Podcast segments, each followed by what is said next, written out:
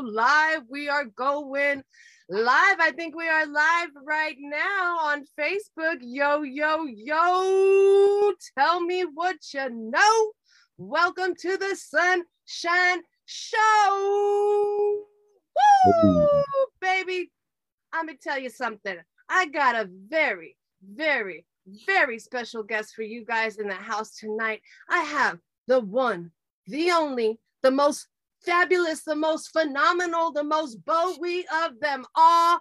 I got Momo in the house. What's up, Momo? Woo. Well, I, th- I think I'm going to leave now. I, I I don't know if I could stand up to that kind of intro. Thank you so much, Sunshine. So cool to finally be tripping with you on the same airwave.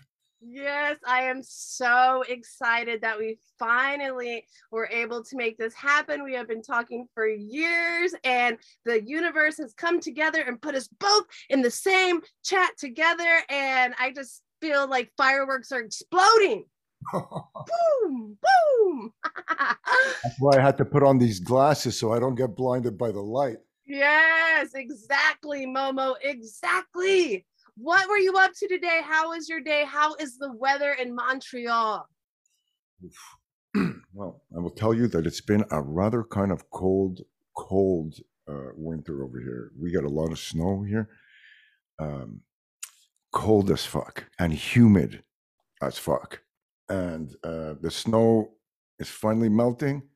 The weather is starting to get better. They pushed the hour forward a couple of days ago which means that the sun finally stays out longer so it ain't getting dark at like four o'clock and already it's night like over here like that's some depression shit. But um yeah it's good. I go for my walks every day. Uh, i go to a big ass dog park that has like a fantastic amount of different dogs that i've become friends with like all these dogs to the point where they know who i am. I know oh. they are. Some of the masters even get upset because the dog listens to me possibly more than they listen to their master because they know that I treat them like I'm on the same level. Right? all, uh, you know, I even get lower. You know, I don't like looking down on an animal. I get down on my knee and I look them square in the eye. I love it. That's the way to do it. Let's check out who's in the chat. We got Andy Williams. He oh. says, he says, I'm in Toronto. The snow was wild this year. Oh, right on, brother. I love Toronto. I used to live in Toronto for about 10 years. My, my uh, parents are still there, and my one of my sisters. Um, interesting place. I hope you're having a great time, my brother. Rock and roll. Yes, Andy is an awesome member of Sunshine and the Bass Kids. If you guys are not a member, please join today. Yeah, we got Lane Patterson. What's up, Lane? We got Mama Cantu in the chat. What's up, Mama? Oh, yeah. Mama says she loves those glasses you're wearing, Momo. Thank you. Thank you very much. I love glasses. I collect glasses. I have a huge collection of glasses. And, uh, uh, you know, when I'm into organization, guys. So I convinced the guy at the corner, the store guy, to sell me those things, you know, that rotate uh, to put like 40 pairs of glasses on each one, right? Did you really? So I have three of those uh, that are totally full that I rotate that match all my shit, all my basses, all my clothes. Uh, and I have the same thing for baseball hats, the same thing for gloves, the same thing for accessories. My closet is important to me. I've been working on it really hard, and it's kind of like a studio, but for clothes. Oh you know? my god! That, and that's why I. That's just one more reason why I love you so much. I need you to help me learn how to organize all my stuff because I got tons of glasses, tons of clothes, but oh my goodness, the organization I'm not I haven't got there yet. well, it, it's a very interesting. Krila, uh, my my wife, has been working really hard on her closet to the point where we made a really interesting decision. And mm, I don't know if you have the same problem because we have multiple seasons over here, right? So when I have to get dressed up for winter, I am virtually wearing like super long parkas with hoods. I got winter boots, I got ski pants, because I ain't gonna freeze my ass off out there. And the shit looks cool too. You would like the way I got it going. Yeah. but that's a lot of clothes, right? And, and then summer, it's summer, and then you know, fall and shit. It's not winter yet, but it gets cooler. So you're into the long sleeve shit, and I like short sleeve or sleeveless. So we, you know, we had to build a whole other closet. Yeah. So we, we had to take like 12 feet long. Oh, you cut off. Are you still there? Oh, no, I'm still here. Still here. Oh, yeah. 12 feet long, uh, 10 feet high, uh, to make a new three level closet just for our seasonal shit. So that because we were packing all our stuff into these plastic bags and taking the air out, you know what I mean, and labeling them. Oh, yes, yes. And we were doing this every year and then storing the shit and pulling it out. It was like, oh fuck no. You know what I mean? I can't do this anymore. So now we've we figured it out so that it's all there and it looks like a store. You know what I mean? So it, it's pretty neat. You have fun with it, and at the same time, it's functional.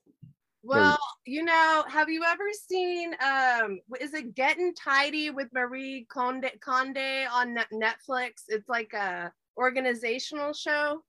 Oh, a cl- it's like oh yeah, I think I've Krila told me about uh, that that girl. Uh, she's she's got good tips and tricks on organization, right? I think you two should have a show on organizing, and I think everybody would watch that shit because it'd be fun to watch it. Like, no, but you would like it. You and I should actually get together and talk. Like, I would love to help you do that because a person like you, because you're in that kind of rock and roll crossover vibe, and you have like you know three looks that you can really separate, right? And then obviously you have your accessories for your hair.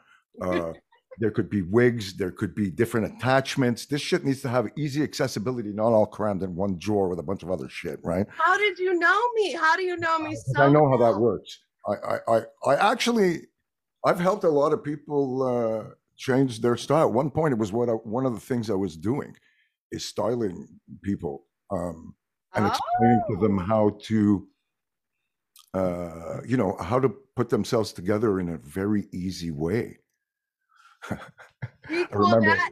Sorry, go ahead. Uh, the- see in, when i first figured that out years and years ago it's i made a video one time called self manifestation that is on youtube that made me kind of known as a motivator because like a million almost a million people came overnight to see that video and they featured me at that time. And uh, one of the things that we were doing over there was you know it's explaining to, uh, about manifestation and how you can just pull shit together by just uh you know just just clearing your mind emptying your head and staying organized right? And this whole closet thing right is kind of like is kind of like part of that. So oh yeah yeah so manifestation so i saying this whole story and here's how it went so we were broke at that time and we needed money for something a long time ago and Krila said to me i'm telling you pray to your angels and I says, it's, it's going to get fixed. She tells me this. And I kept saying, nah, nah, this shit's not going to work, right? And then, so I did it. I shit you not. When I opened up my eyes that morning, and it was a Saturday, there is a knock on my door. I open it up. It's a really known kind of, of, of uh, actor guy from Montreal who looks at me and says, he goes, "Hey, look, I like the way you dress and you put yourself together. He says, I got to go to these big awards. I went to the casino last night. I just won a bunch of money. He says, uh, I'm going to give you this right now. He says, if you come to my house and you take me shopping. And I look at him and I say, Oh, okay. And I close the door. I go to my girlfriend. I say, Oh my God, your shit just fucking works. You know what I mean?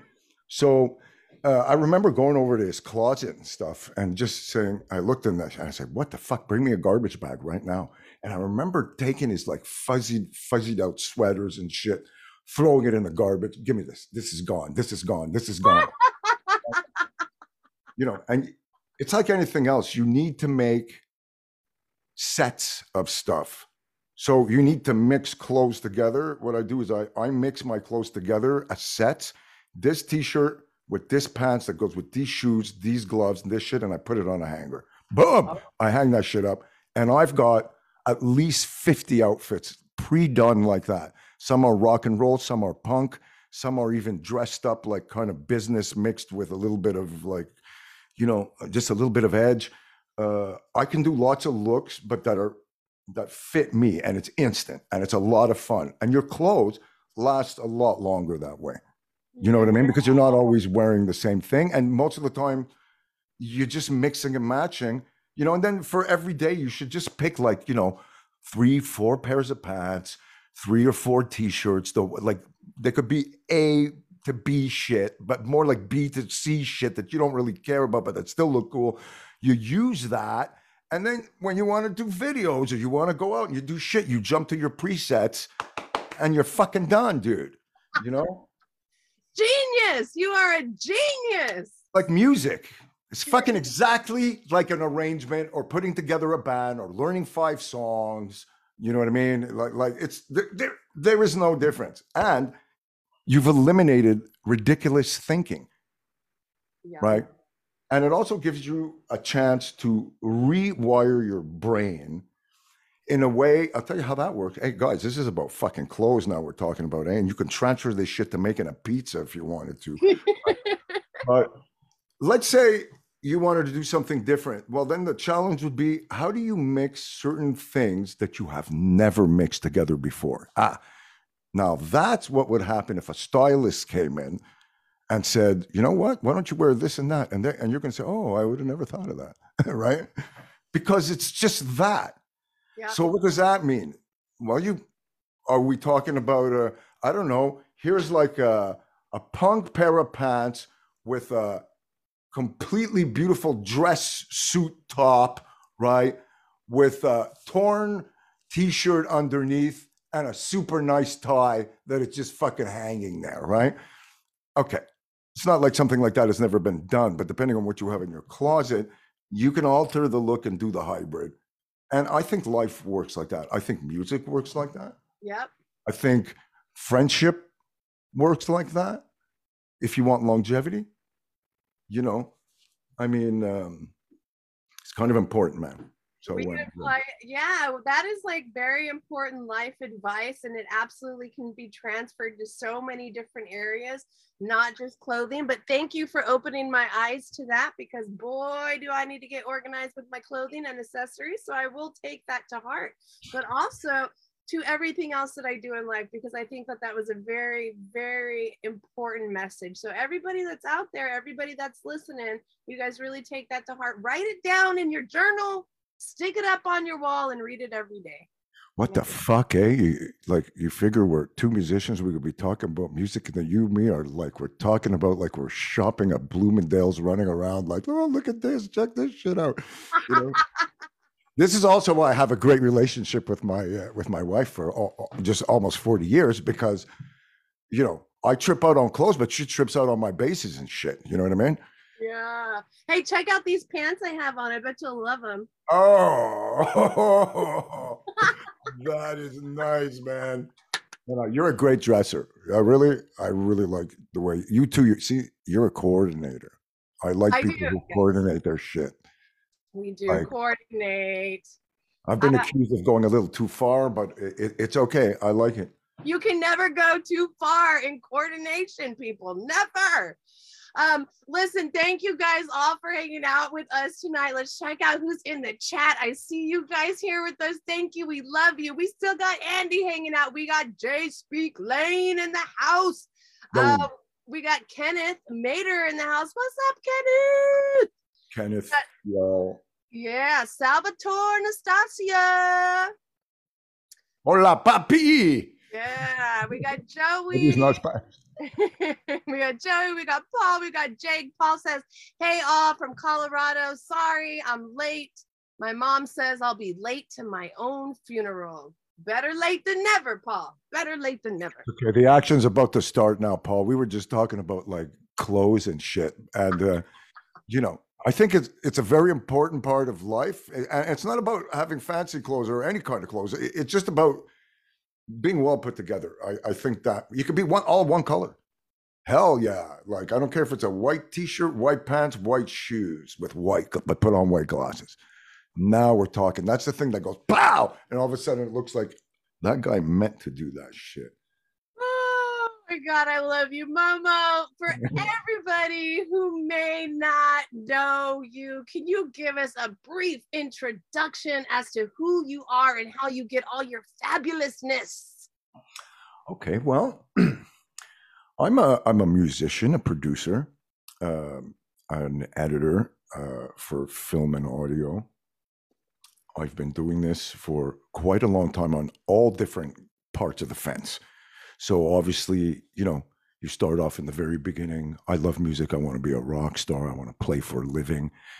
Played in my bands, did my tours, toured around the world, did all kinds of stuff. Became an agent, became a manager, winded up working for light companies, sound companies. Um, then winded up going to work uh, for Ubisoft for quite a few years where I was uh, artistic director for the world, like creating insane projects where I discovered the power of the internet. Uh, this is the first place that basically I popped a gasket after about three years there, and, and I, I basically I couldn't work anymore because I just seen too much. It was a high energy, high corporate pop a gasket kind of a, a place. So I took a year off I looked at my wife and I said, You're becoming a photographer by next week, and I'm becoming a video guy, and fuck music. uh, so I stopped basically playing music for about, you know, five, six years there. And I, we just studied like and started doing photography and videos and did very well at it. Because uh, we, as a guy who was always into marketing and stuff like that, I, I kind of decided to incorporate what is happening today that didn't happen when I did that. So, you know, I took Krila, who everybody thought was actually like 20 years old at the time. And she was already like, I think she must have been 39. She was pushing 40, but nobody knew and we, we never told anybody. Um, well, she still looks like she's 20. Momo. Well, she doesn't change. It's actually pretty fucking scary. She's turning 55, I told you. And and, and that's for another thing. We'll talk about that later.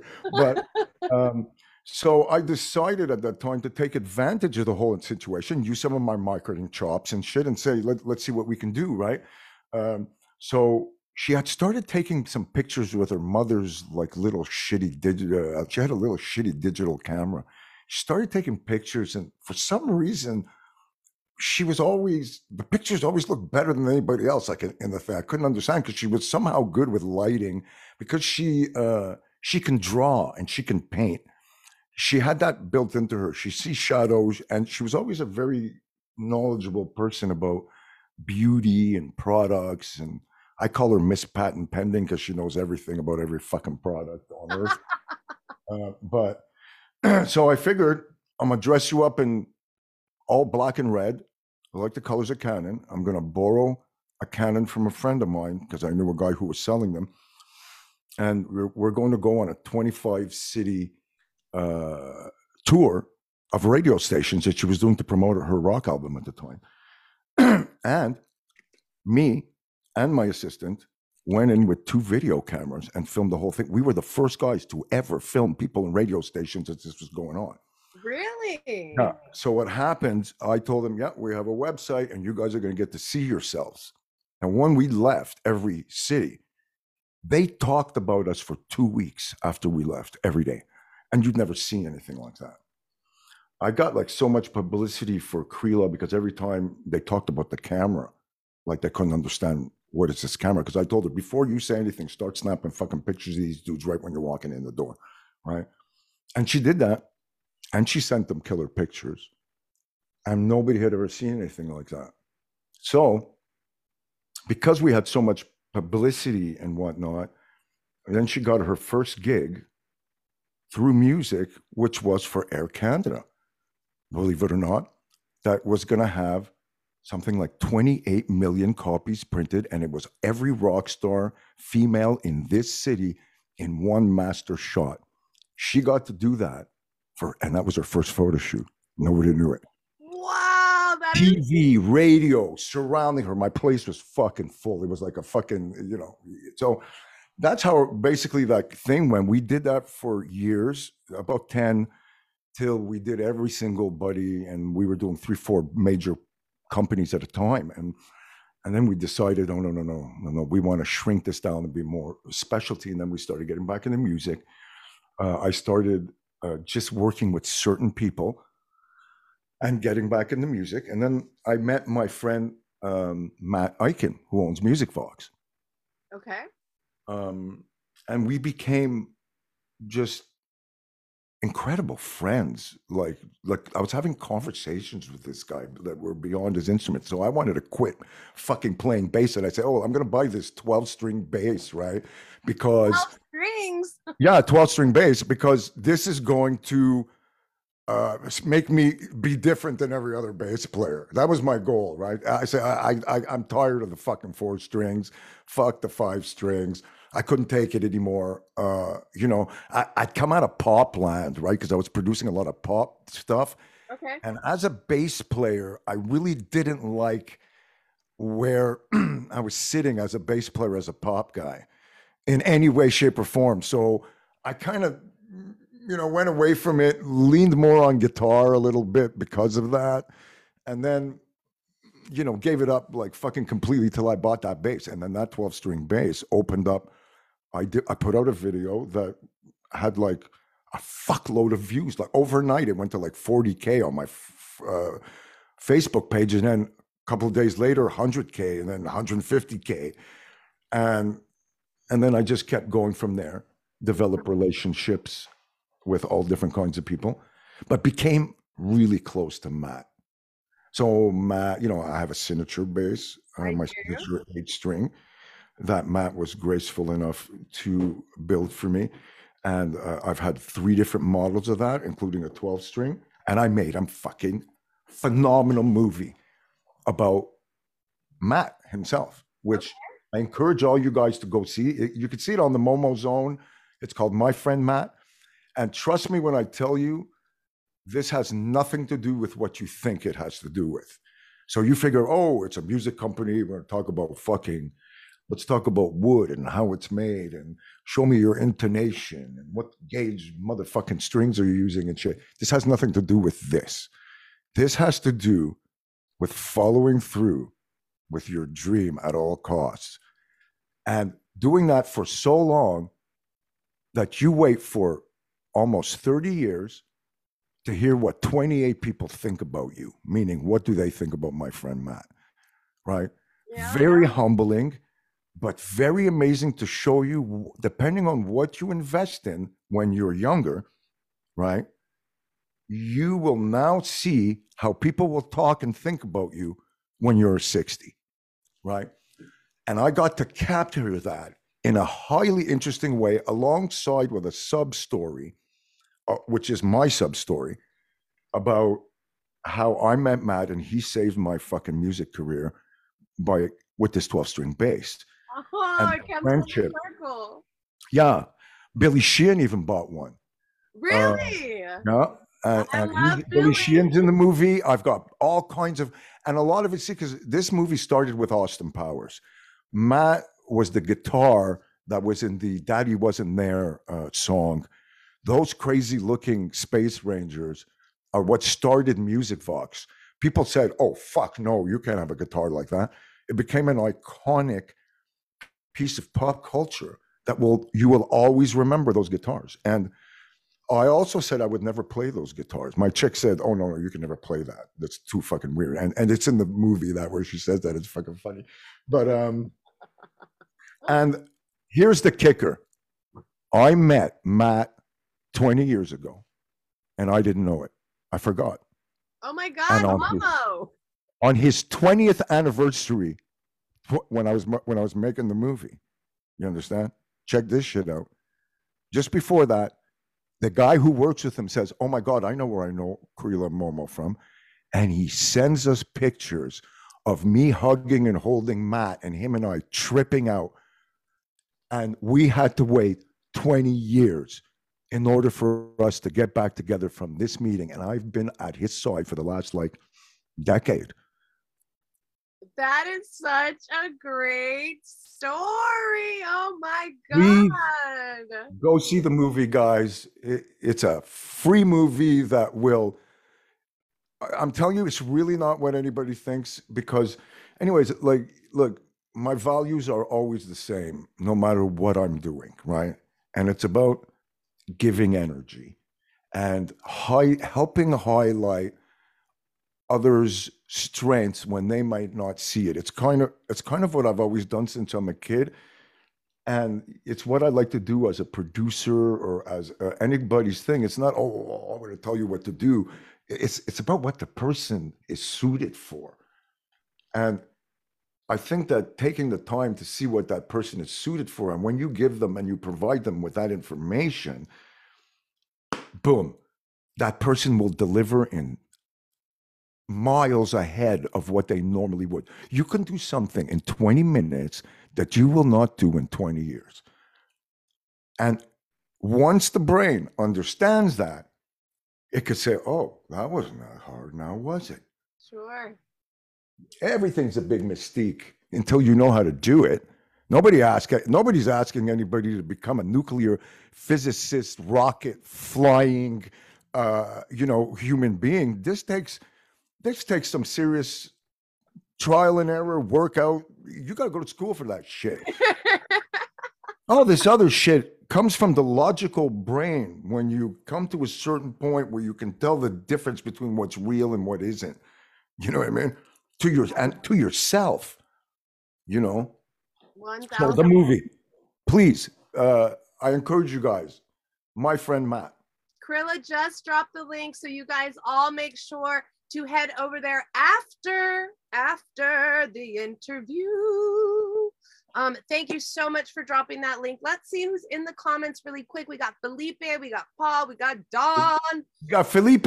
Are you talking Felipe Gomez? Yes, Felipe Gomez. Oh, come on. Okay, Felipe Gomez. I got to give him a shout out because this is one of my coolest friends ever. Okay, so tell yourself we met.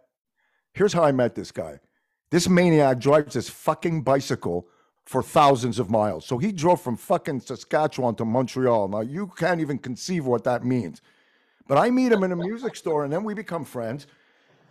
And we play a great groove together. Uh, something he came over the first time I met him. I never met him after that. He shows up to my house. We bang out a video. We put it out, called ourselves Los Churros. And uh, we've had a relationship ever since. He he's works with Dingwall, uh, basses and stuff. Uh, my Uh-huh. friend Sheldon as well, who is uh, I've known from the very beginning of his very first NAMM show.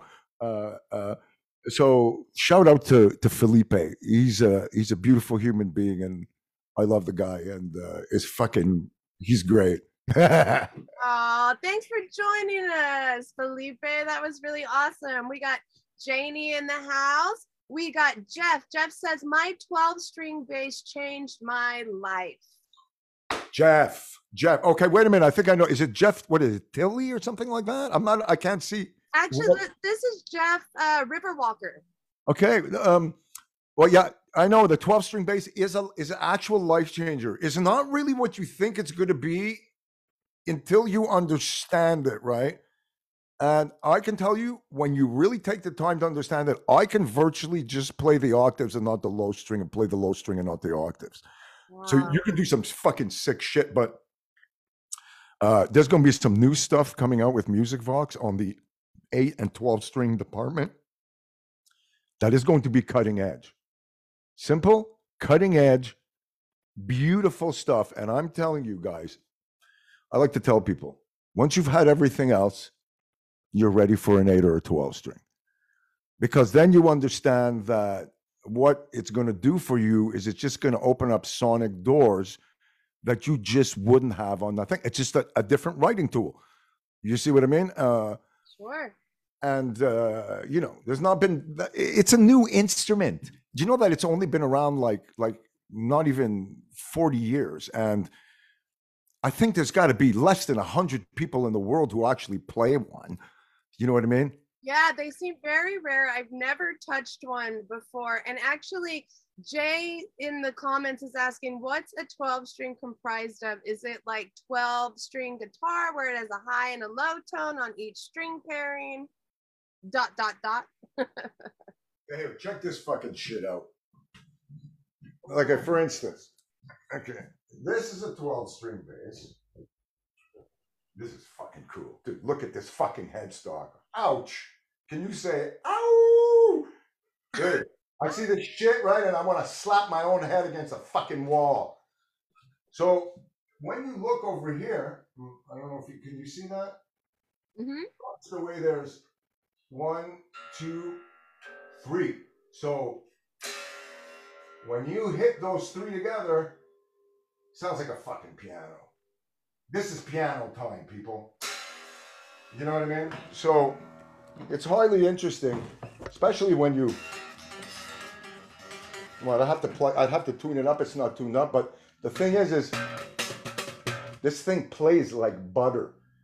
You could play chords, you could pick it. When I put this through my effects and stuff, it's got two outputs. So, you know, I go one dirty, one clean, and you're fucking laughing. Wow. And can you, since you're over there, do you have any of your other signature basses on the wall? Yeah. This is one of my this is one of my favorite ones. Uh, it's a Momo 8. This one's all red with red pickups. And it's all red and gold. Beautiful. Just absolutely stunning. Oh, oh man, man. Like this thing just like what can I tell you? It, it's like this thing saved my my musical my musical life. I mean, it opened up my door and I got to tell you anything that has got to do um, with like low end, like right now, I'm on this kick. Oh, wait, wait, wait. This is exciting. Check this shit. Okay. this whole interview is exciting, Momo. Come on now. Okay, this is my other custom bass. Check this shit out. This is all gold fucking sparkle with, right? And the plate on the back is fucking crazy because it's all gold with, uh, you can actually see yourself in it. Oh, this is my big ass Momo Zone thing on the back of the wall there, but this one is nothing but high octaves. So it sounds like a giant harp, man. This is part of my new sound right now. It really sounds like a Middle East Eastern kind of instrument. When I plug this through all my delays and my distortion and shit, I'm telling you it's the next fucking level shit. Wow. Momo, are you going to play anything for us tonight? Oh my God. I feel like we're being teased. Well, I, I don't know. We'll see. Maybe I can show you some shit. And then this is my new trip right now. I'm telling you, this shit is where it's fucking at for me.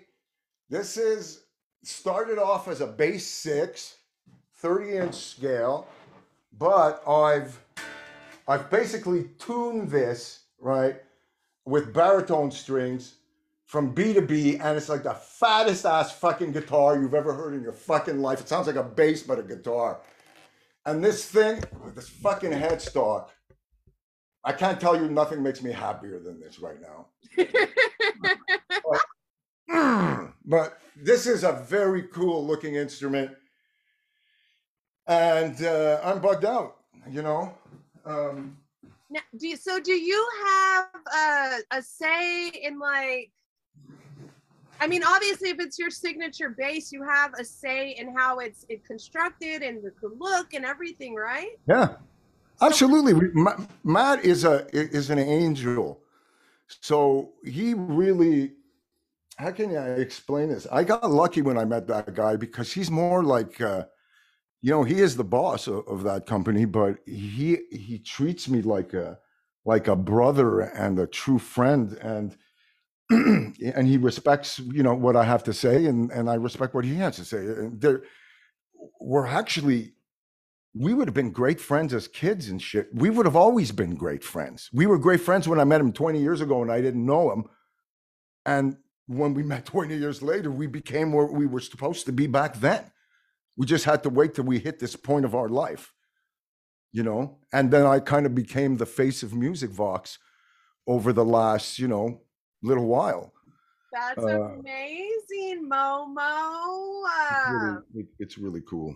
I, you I- are the prime example that dreams can come true. You just have to keep working your ass off and be dedicated to your craft. Yeah, and and and the proof is in the content. I like to say, right? So that means, okay, like like like, show me what you did today. This is what most people can't understand. This is not a race. This is not a game. What did you do today? I know that I wake up in the morning and I do tons of stuff that nobody told me to do, right? So, and that includes not just like writing music that nobody told me to write but it includes doing research for stuff I wish I knew how to do that I don't know how to do that no one told me to go to do, right? Like so, for instance, like right now, like Krila and I, we've really wanted to get into actual full 3D avatar, full three-dimensional moving shit. Like we became photographers really fast, the same thing's gonna happen here. Okay. So Krila started last week on her end. Well, I can tell you after three days, she walks up to me, she says, Look what I just did. And she built the full 3D chick personality, all the body, all the bones, all the shit from complete scratch with nothing. Because you can use uh, you can use body templates and shit and then wind up working with morphing, right? I can get like a body double for you and then wind up actually morphing and making the face look like you and the hair and the whole shit, which takes a lot of work because it's three dimensional shit. sure. But because she can draw and paint, I've always said that that's part of her magic. Uh, it, it's it's really helpful. So she's already there, and I'm in, I'm getting into it too. So probably within two or three more weeks, we will be able to make ourselves as a full band, full 3D like a motherfucking cartoon for real. And I'm not talking about like a like it'll look crazy. On top of that, she's a monster photographer, right? So what happens is we're able to mix and build our own rooms, our own dimensions, uh, a mixture of futuristic space and organic if we want to. You know, the limit it's limitless. Yeah. Uh, I believe that that's the future. And like I did back then when it came to photo and video, as we were the first ones here, anyways, to say it's time to cross over to that shit. I'm feeling like that right now about three dimensional shit. You know? Oh yeah. That's amazing. That's going to be really fun and I can't wait to see what you guys create with that because I've been seeing the videos that you guys have been putting out over the years and you two together are just a a power team, you know, a force to be reckoned with. So I can't even imagine what's coming next and I'm excited. I'm real excited for it. Well, I'll tell you what's coming next. There's a there's a really interesting thing again, and it's got to do with the power of following through. So uh, one of those things is um, I met a really good friend of mine who is now a really good friend of mine that I talk to like practically every fucking day, uh, and he lives in Vietnam. His name is Scott White. He's like a bass player, drummer guy. Uh, he's an everything kind of guy, like me. And uh, he also is madly in love with his girlfriend and is a kind of solo guy that stays in his bubble like me. And we work at a ridiculous speed. So we put together a project called One of One. You might have seen one of those videos. I have. So it's two basses. There's no guitars in that shit. There is only two basses, drums, and Krila. Or just two basses, drums, and that's it. We're in the shit that's about to come out. Because we did a five song show, our, our first EP, that's done. That's only 12 minutes long. So five songs, 12 minutes long in total. They all join in a really interesting format, and Krila speaks between some of the songs to connect them together with this whole concept. And then, uh, so that's going. We were going to put it out just before all this hoopla kind of started, but then when uh, you know year two of the hoopla started going on and stuff, and all this stuff was happening, I, I just didn't feel right about trying to to put anything out really. So we we were just giving it a break. And soon's going to be the time. But we wrote a couple of fantastic new songs over the last couple of days where I got to use my baritone there. This shit's off. I'm, I'm fucking losing it, man. Awesome. Um, we have a comment here. Jeff says that he tunes his str- his 12 string to C G C F. Oh, nice. Yeah, that is very nice. I, I I generally tune mine to like standard tuning, uh, but I do other tunings on other kind of multiple four string things on on my eight string things, right? I got a thing that I'm doing. Uh, check this shit out. Okay, this is fucked up, right? So this is a fucking flying V, right? But listen to this.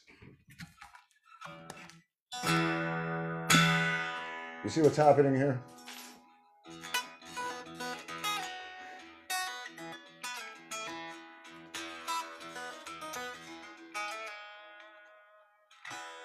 So when I run this shit through fucking pure distortion and stuff, we're talking next level shit.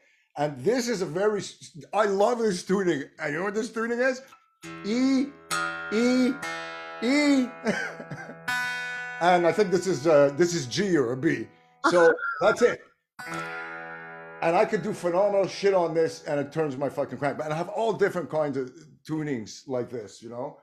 Wow, that's crazy. I've never heard of that before. Nobody does that shit, man. You're so innovative. Look, I got to do something to try and inspire myself so that I can inspire others. Right? There, there's really nothing else.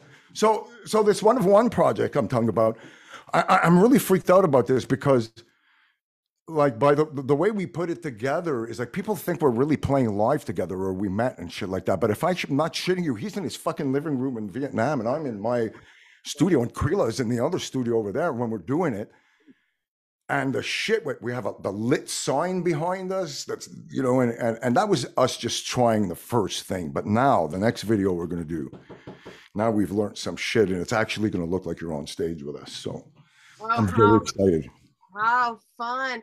Uh, let me read a couple of these comments really quick. Uh, Speak says, I, I, I identify with this so much. This is how things happen for me create creatively. I taught myself how to mix and master songs for myself in about two weeks on a whim. As a result, I've had four songs on national FM stations. that's what i'm fucking talking about because you see all you need to do is put in the work right you, the, complaining or worrying about why you you should be more worried about why you haven't done it than what what worry about what you don't know how to do yet right? Because worried about not know what to do yet meaning you're worrying about too many things right? You need to pick one thing to stop worrying about because everything starts at the beginning. Like a song writing a song has got many many things to do to write that song so you better pick the first thing. What's going to be the first thing? Turn on your fucking computer. That's the first thing you do, right? And and what's the next thing? Oh, what you don't know how to actually record something in the in a program that is easy for you to understand that you can at least put a beat down and understand how to basically open one track at a time and keep recording back and forth. That's lesson number 2 on somebody who doesn't know how to do that, right? After that, arrangement. Do you know how to arrange? Chop shit, move shit around, punching in, right? Uh, a- after that is the sound that goes in, right? Like I I wouldn't even be worried so much about how high quality is in the beginning if you don't know how to do shit. You're better off figuring out how to actually make something work and then clean it up, right? So then now I'm going to figure out how do I get a better sound going in, right? Uh, So, you know, and then you learn how to do a basic mix. Nobody says you have to be an engineer, but you can definitely put together a cool sounding mix that anybody could hear. Uh, this is really not complicated at all. No, no, no, no. Very easy. A two year old can do it, right? So that doesn't make people who can't do it dumb. It just makes them uh, think that it's way more complicated than it really is because it isn't. You see what I mean? Yeah, absolutely. Man, But Momo, you are just so well spoken with everything that you say. I I like when is your your book coming out? oh, it's actually out right now, but I haven't pushed it. I, I, You I- really have a book? yeah, guys, you can go. You can go check that out on my website. Also, it's called "Cracking the Creative Code." It's my very first audio book, and it's on the Momo Zone. And I again, I haven't been pushing it because I just didn't think it was the right time to just start saying, "Hey guys, check this out." But if you guys want to go check it out, it would be great. Uh, it's a imagine. It's got 12 parts. The whole course only lasts 29 minutes, and in 29 minutes, I will teach you everything I understand about creativity. So that means this this just has nothing to do with notes. I'm not going to tell you what notes to play. I'm not going to. I'm going to tell you how to create out of thin air, how to control creativity, how to play a color, how to fucking look at the ceiling and play what that means. I will show you shit that is almost like infantile with a mature envelopment that just makes gives you the best of both worlds. How to be in touch with your child side while being a mature human being that is looking to do something and leave something behind that counts, right? This is it. Cracking the creative code.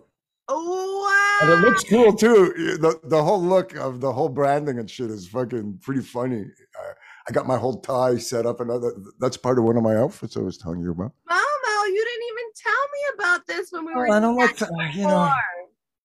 I'm not into pushing shit on people right now because they're have everybody's having such a hard time and stuff like that. You know what I mean? And I, I I've I've I've found it hard to kind of come out and give energy when everybody's been sapped so much energy, and that's okay because I'm positive for everyone and everything, and I need to keep it that way. But now I'm getting ready to come out. Now I'm I'm going to start putting out music and tell people about the course. Yes. And one of one, and this this cracking the creative code and and the movie right? Because, oh man, I I've never worked that intense on anything because I did all those things at the same time. By the way. Wow. How do you do? You sleep at night, or do you just are you a machine? Do you plug yourself in? How does it work? I sleep. Uh, look, I sleep at least seven to eight hours a day, easily, and and and I get everything done because when I'm up, I just do my thing, right? Uh, being efficient means that you you can work, you know. So I don't know, like it doesn't take me long to write a song, right? If somebody says, "Oh, write me a song or write me an idea," it could happen in like usually happens in like 15 minutes, right? Some people would might take longer because they're they're torturing themselves to try and find something else. But when you learn to just accept, no, uh, this is the first thing that come out of me. It feels kind of a good energy, so why fuck with it? You see what I mean? So when you start accepting that what you're doing is possibly the right thing the first time around, then and you keep doing that, then what do you think is going to happen? Maybe it just happens to fucking be not bad every time. you know what I mean?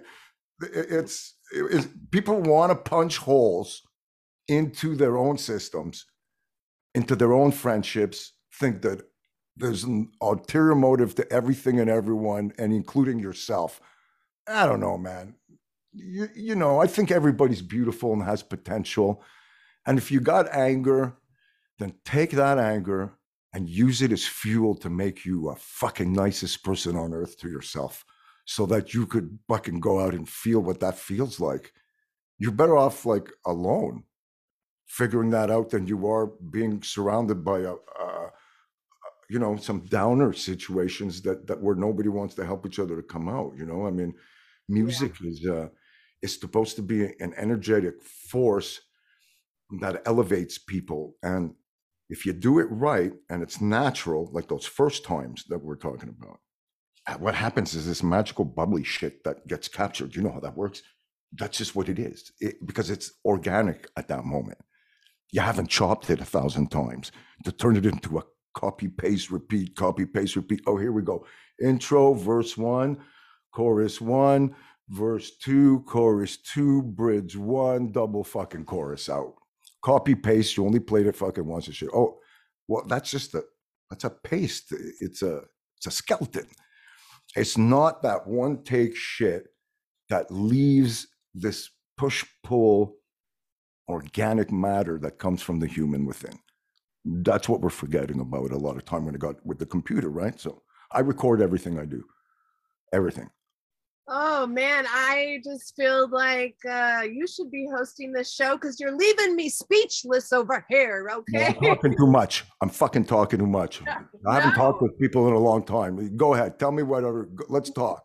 No, no, no. I love you. I mean, everybody is just saying how amazing you are. Um, Krila, thank you so much for dropping those links. You guys go uh go get that audio book, go everything that we've talked about tonight. You got to check out the movie. So Lane Patterson says, I've learned more tonight by just listening than I could imagine to ask. Thank you so much. Oh, Wayne, thank you so much for taking the time to trip out with us, Wayne. So cool. And, and we wish you an absolutely beautiful, blessed evening. You fucking rock. uh, Matt says this is how the greatest innovators create groundbreaking art. Oh, is that Matt? Is Matt who? Eichen? Yes. Oh, you know who that is? No. Do you have a story for us? Fuck yeah, that's my friend Matt right there. That's the, president of the president That's of Unilever. Matt. That's Matt. Say hello to Matt. Matt is a Matt is such a special human being that 28 people in this movie all had to say so.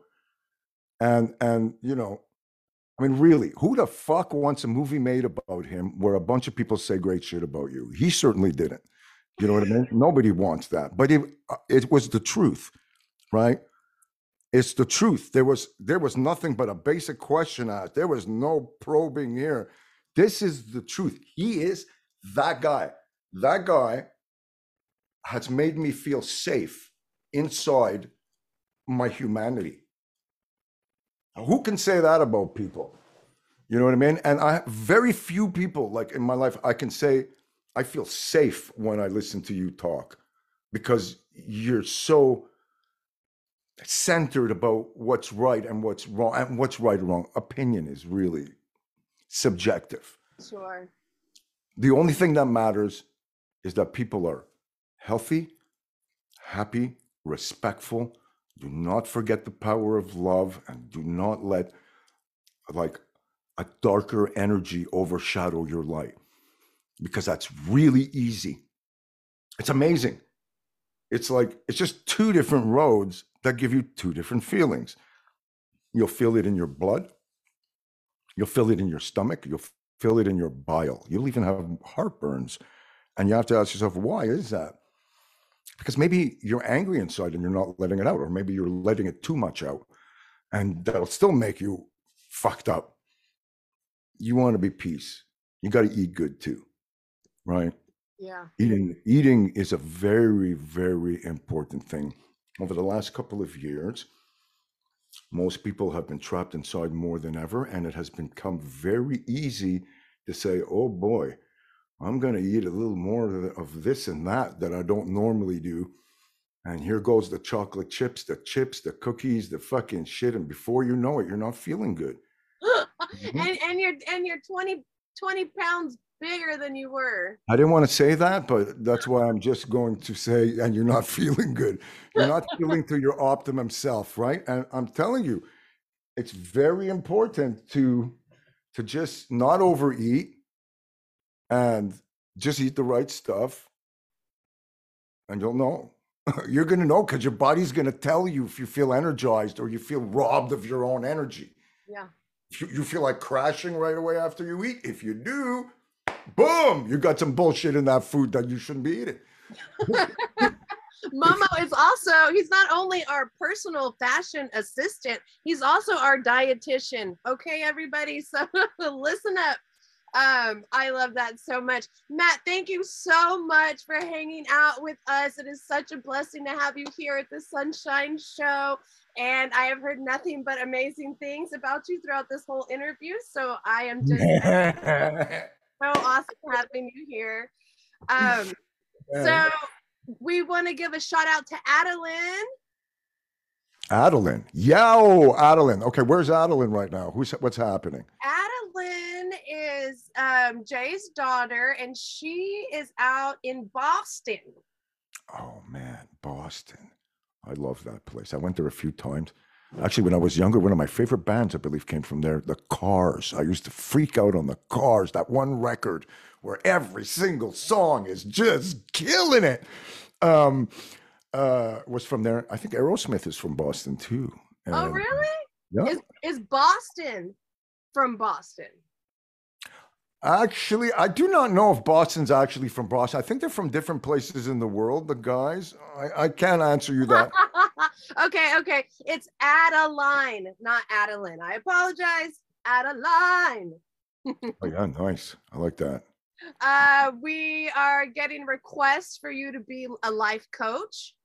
Oh, anytime, guys. Anytime you need any any advice, I'm always into finding the simplest the simplest way. You just ask yourself a few questions and then you'll know what you don't like. Actually, you know what? You kind of figure, I tell you a magic thing you figure out when you get older, okay? I always tell people this. At one point, you will figure out it's not everything that you want, it's everything that you don't want now. Okay? So, in the beginning, a certain age, or depending what business you're in, you're going to say, fuck, if I only had this, right? Then I'd be able to do that.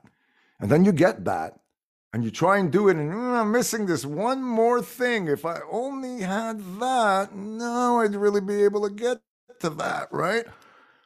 And before you know it, you're a fucking addict of collecting those things in order to do that thing you want to be doing, and you ain't getting shit done. Okay. Then what happens? You get older and you say, oh, fuck, no, I don't need that to do this. Absolutely. No, no, no, that takes too long. Well, fuck, no, this is too much problem. Right. And then what happens is you get back to basics. you get back to basics when, like, you had nothing. Right. It's like music, right? When you first, I remember when I first started playing bass when I was a kid, I had one Rickenbacker, one amp, one Ampeg SVT. It was a wire that went straight to that app. That's it. okay. Then later on in my life, I became Mr. Pedal Face. Then what happens? It wasn't no longer just one pedal that goes straight to the amp. And then the amp got eliminated. And I had to figure out about speaker simulators so I can get that with no amp. Right. and then you just you get sick of all that shit and you just want to go back to one plug that just goes straight into the amp. Yeah, well, you have a pretty um, impressive collection of pedals behind you there, Momo. This, uh, this is, oh, you're gonna like these. Look at this. These are my lights on this. Look at this. They're floating space guys. And if I lift their helmet, their, their fucking helmets light up. And you get to see. This is my um, Musicvox baritone board. I keep them up like this when I work because it's like I'm like a mad scientist. I get to turn my knobs and I got them on three levels. They go all the way down to the floor here, actually. You can't really, maybe I can show you. You see, they go all the way down to the floor over there. And um, so this is just for my guitar sound. And my on my other side, I have my bass set up. I'm a Darkglass guy, so I have a fuckload of Darkglass killer stuff. Um, and uh, you know, bass on this side, guitarist shit is on this side, vocal stuff come out over here, um, and I'm you're good to go. But getting back to basics, yeah.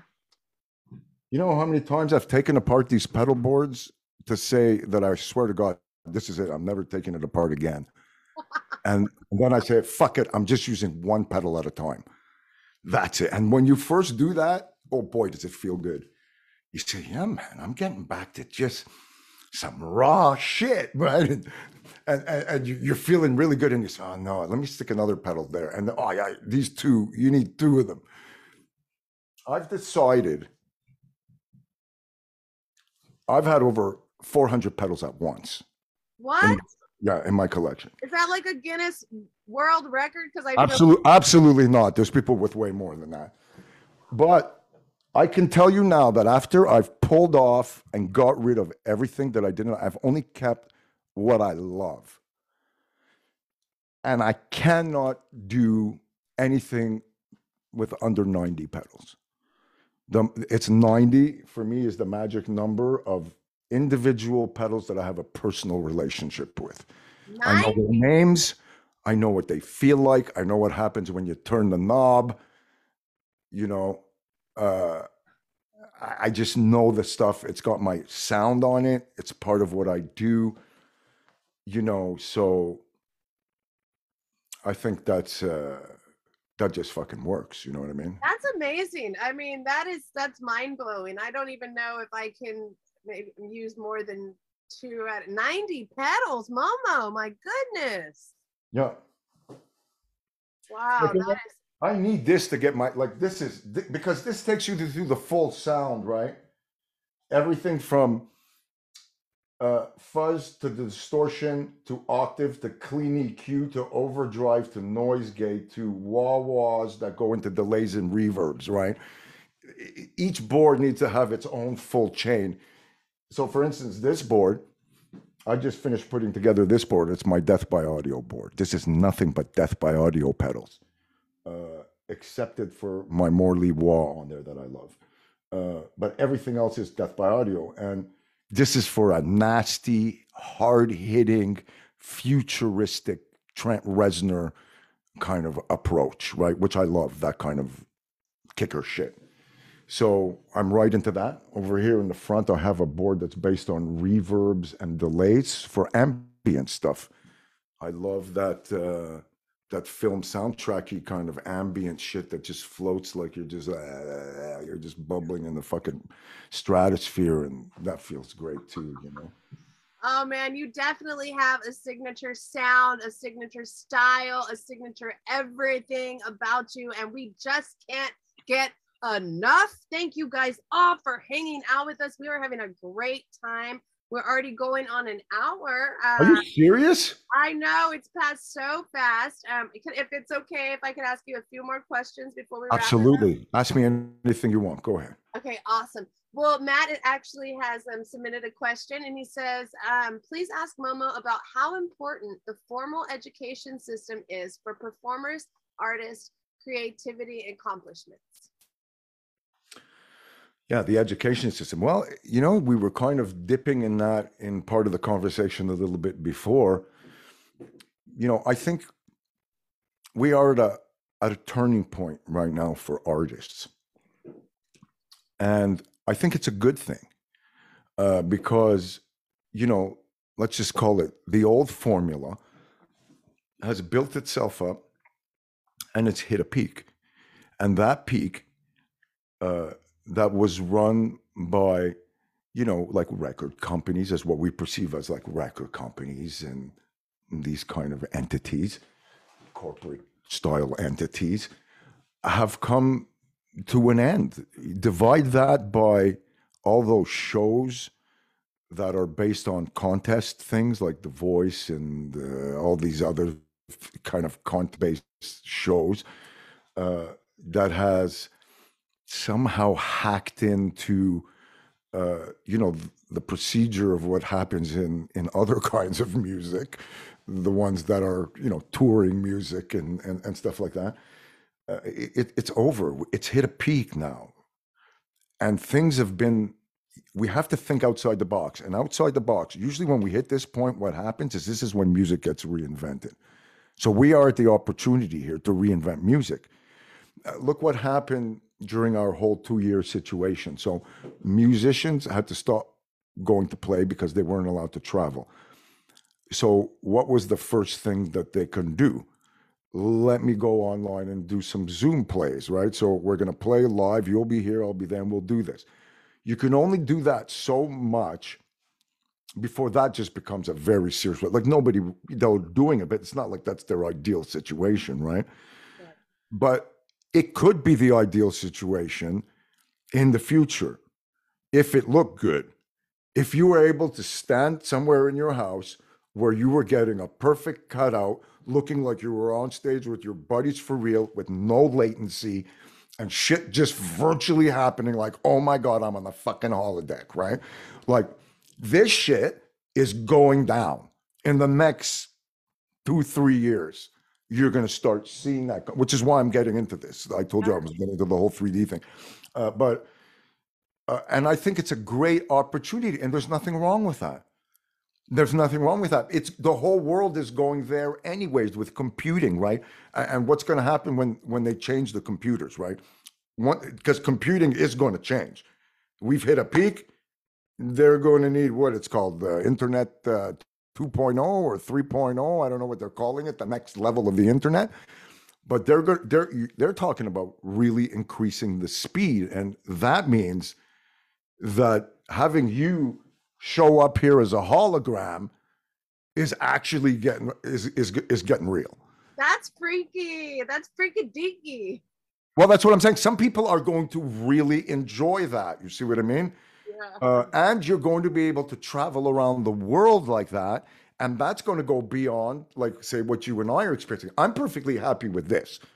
Like, if you and I were eating food together, or, you know what I mean? Right now, I'd have you in full screen in front of me, and it would be like we are really eating together by the time we hang up. You know what I mean? Yeah. That's my relationship with Matt or with Scott uh, or, or with Brandino. Here's another motherfucker that I got to mention. I love your I love your interviews with Brandino. Oh my goodness. Yeah, God forbid I don't mention him because he, he's a very important guy in my life. Uh, Brandino is a force to be reckoned with. So, for those of you who don't know who he is, he's a guy who's been around a very long time. He died twice, came back to life, and has been uh, a force to be reckoned with. But he took James Jamerson's place in Aretha Franklin for over 20 years. Uh, he did everything from Justin Timberlake to Will I Am to James Brown to all the big motherfuckers. His first gig, I think, that he ever played with professionally was with the Tommy Dorsey band. Uh, he is a magical force and an animal lover like us. Oh. Loves his dogs. Oh, look at that doggy. Hello, baby. So cute. Um, so uh, you know, and and and he really make he cooks for his dogs every day. We might be putting together a cooking show. Oh uh, really? No, because you, no, I'm not shitting you. He he major cooking of the meat and the stuff just for his dogs. It's a whole procedure. So uh, I'll hook you up with him. You should t- you you should talk to him. That would be a lot of fun because he, like you, has really cool things to say, you know, and and things that I, I've really taken to heart when I have seen the shows that you guys have done together. You guys are really a force to be reckoned with too. Yeah, we can even do a short, quick Brandino Momo show with you. We'll get you on that, or we can do it with you on one of the things. The three of us together, like tripping out on some fucking shit. This guy's out of control. Like he, but he's also one of the most spiritual. You know, God forbid if I ever feel sick for anything, or I didn't feel well, or something for any reason. This is where you see what kind of guy he is. He'll check up on me out of nowhere, like a couple times a day. He'll call Krila and says, "Momo, okay." Uh, I don't get that from everyone. You see what I mean? I, I get that from a guy like Matt. You know what I mean? But like, the, the, like, I think it's imperative that, uh, in closing to what we were talking about when it comes to the educational part, what Matt had asked, you are your own best education in the sense that you need to um, feed yourself from what you truly feel you want to be doing. You're going to be the first to know. And if you don't know what it is, here's what I tell you you don't even got to get involved in anything all the way to wait to find out that that's not what you want. There's a way to dip test, right? Five or six things at the same time, right?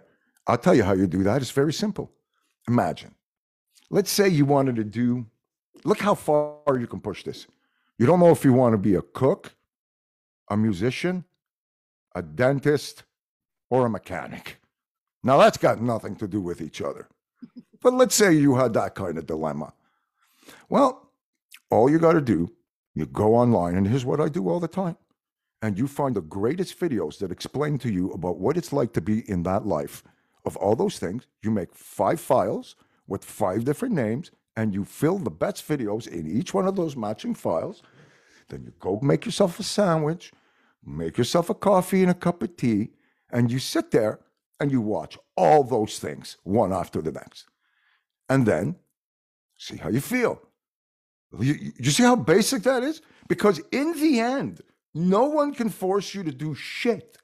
If you don't go do it yourself because you feel like it, Some people might have to do it out of desperation because if you get confused on saying, well, I have to do it, I have no choice, I have to work, that's because you chose to make what you love your work. And if it's in jeopardy, that means you need to find a way to work so that you don't fuck up what you love and stop counting on that. But most people are going to say, yeah, but that means that I'm, you know, I'm not doing what I really want to be doing and I'm sucking ass because I'm going to do something else. Yeah, but you're going to wind up hating what you love in the end because people are going to keep making it hard for you to do what you love. And then you might say, I fucking hate doing what I love. That's what happened to me. You know what I mean? So uh, it took me, it, like I said, if I didn't have a person like Krila in my life, Jesus, I have no idea what I'd be right now. I'd probably be some kind of uh, monk in, in Tibet. Like I would, I would have stopped communicating with people. Maybe like I don't know, but like I just want to, you know, education, self education is the single most important thing in life. It really is. And it's never been easier to be self taught. You just got to break it down, man. And there's a fucking tutorial for everything. And once once you start looking for tutorials and inspiration, because searching is an art, like doing your closet is an art. My closet exactly how I search. It looks the same as how I search. I search in groups of stuff. For instance, I don't like looking at the news. But if I did look at the news, when I do look at the news and I'll scan, here's what I do. I don't just click on shit. I open up 40 things or 50 things at the same time, and then I look at them. But I'll go from news, news, dogs, uh, uh, animals having fun, news, news, how to fucking build a fucking fretless guitar, news, news, news. This is how fucking electricity works. News, news. I do shit like that. And then I off balance and re stimulate, reabsorb, and wait to see what comes out of my mind when I'm going to create. I don't need an idea to create. Who fucking, why do you want to be inspired to create? Turn on your shit and start creating, then you'll get inspired. like, I've never heard that before. Oh my God. Blowing what are you waiting for? An oh idea?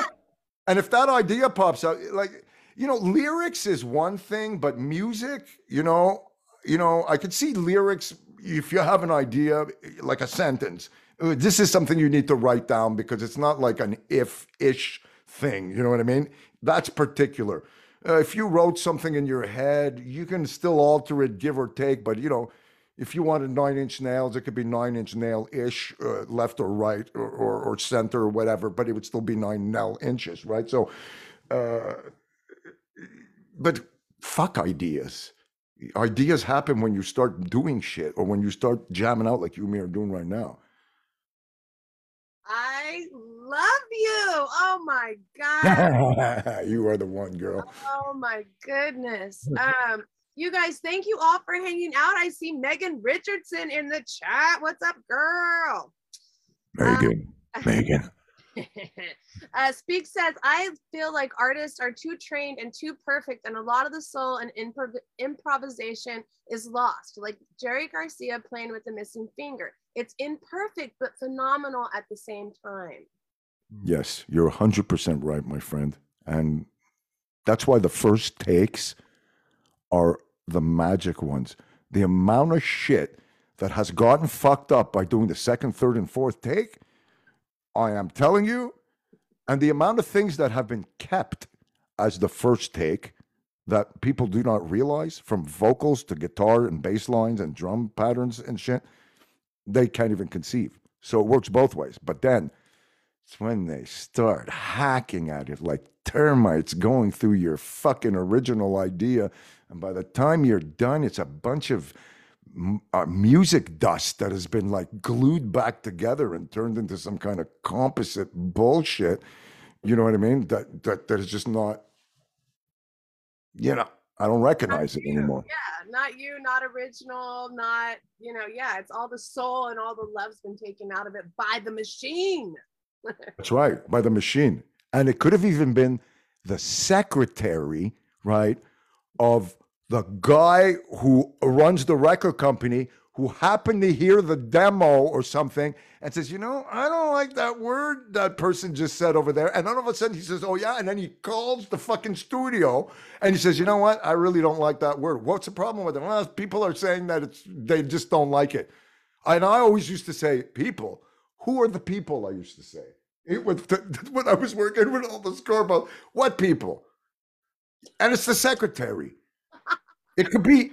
I had somebody I found out they were sitting in the bathroom, okay, taking a piss in a woman's bathroom, a woman, and she heard people saying something on the other side of the wall, like in a fucking movie, right? And all of a sudden, I get a fucking call to remove something because somebody sat in a toilet and heard somebody say something in a toilet. Wow. Right. I will not, uh, uh, and that on that day, on that day, I pulled the plug. That's when I said to look, call these people up and tell them that's it. It's over. We've been working together for years. I never want to work with any of these people again. It's fucking over. And I pulled the plug. You do not give me this. This is not music anymore. Yeah. You know what I mean? Yeah, 100%. Oh my goodness, Momo. Laying it down tonight. Hey, give a shout out to my neighbors who are in the chat, Rick and Leslie. Rick, Leslie, you're the neighbors of Sunshine Cantu. You got to witness the amazing animals that occupy that property. you know what I mean? Come on. Oh, yeah. And we have the best block parties. Where are you exactly? In California? Yeah, I'm in Santa Cruz, Santa Cruz, California. I promise that as soon as we when we, we get back up on the fucking plane, we're gonna come visit you. You guys have We'll to. do a photo shoot and we'll trip out on a fucking live jam and it'll be it'll be sick. Dude, that'd be so much fun. Okay, so we got a couple of um, questions about your accent and wondering if it's a New York accent. A lot of people think it's a New York accent. Actually, I'm from Montreal, so Quebec. It's probably because my first language was French. So probably somewhere along the line. Uh, but you know, I got to tell you, um, in, people from Montreal in general have a very particular accent. Like Rhonda Smith, right? Really good friend of mine, bass player who was with Prince and with uh, with Jeff Beck. I watched your interview earlier. Okay, she's from Montreal. We sound the same. We have the same inflection, and she's been living in California for a very long time. Uh, so she's developed a wee bit of the accent by now, but you can tell that she is from Montreal when you talk. Whenever her and I talk, it's like I just fucking laugh. I feel like I'm talking to my friends when I was when I was a kid, you know. But no, it's a Montreal accent. Um, it sounds kind of like this, just like people from New York and New Jersey, which is really close to each other. They can actually you can hear there's a difference in the way they speak. Yeah. Uh, you know, so it's funny that people actually look at it that way. But uh, I don't really Yeah. think I have an accent, but Oh no, I definitely noticed your accent. Um, I mean, even when you were uh, interviewing Rhonda earlier too, and then when we jumped on earlier, I'm like, man, you ha- it's a nice accent. I really like that accent. okay. Well, thank you. My accent thanks you.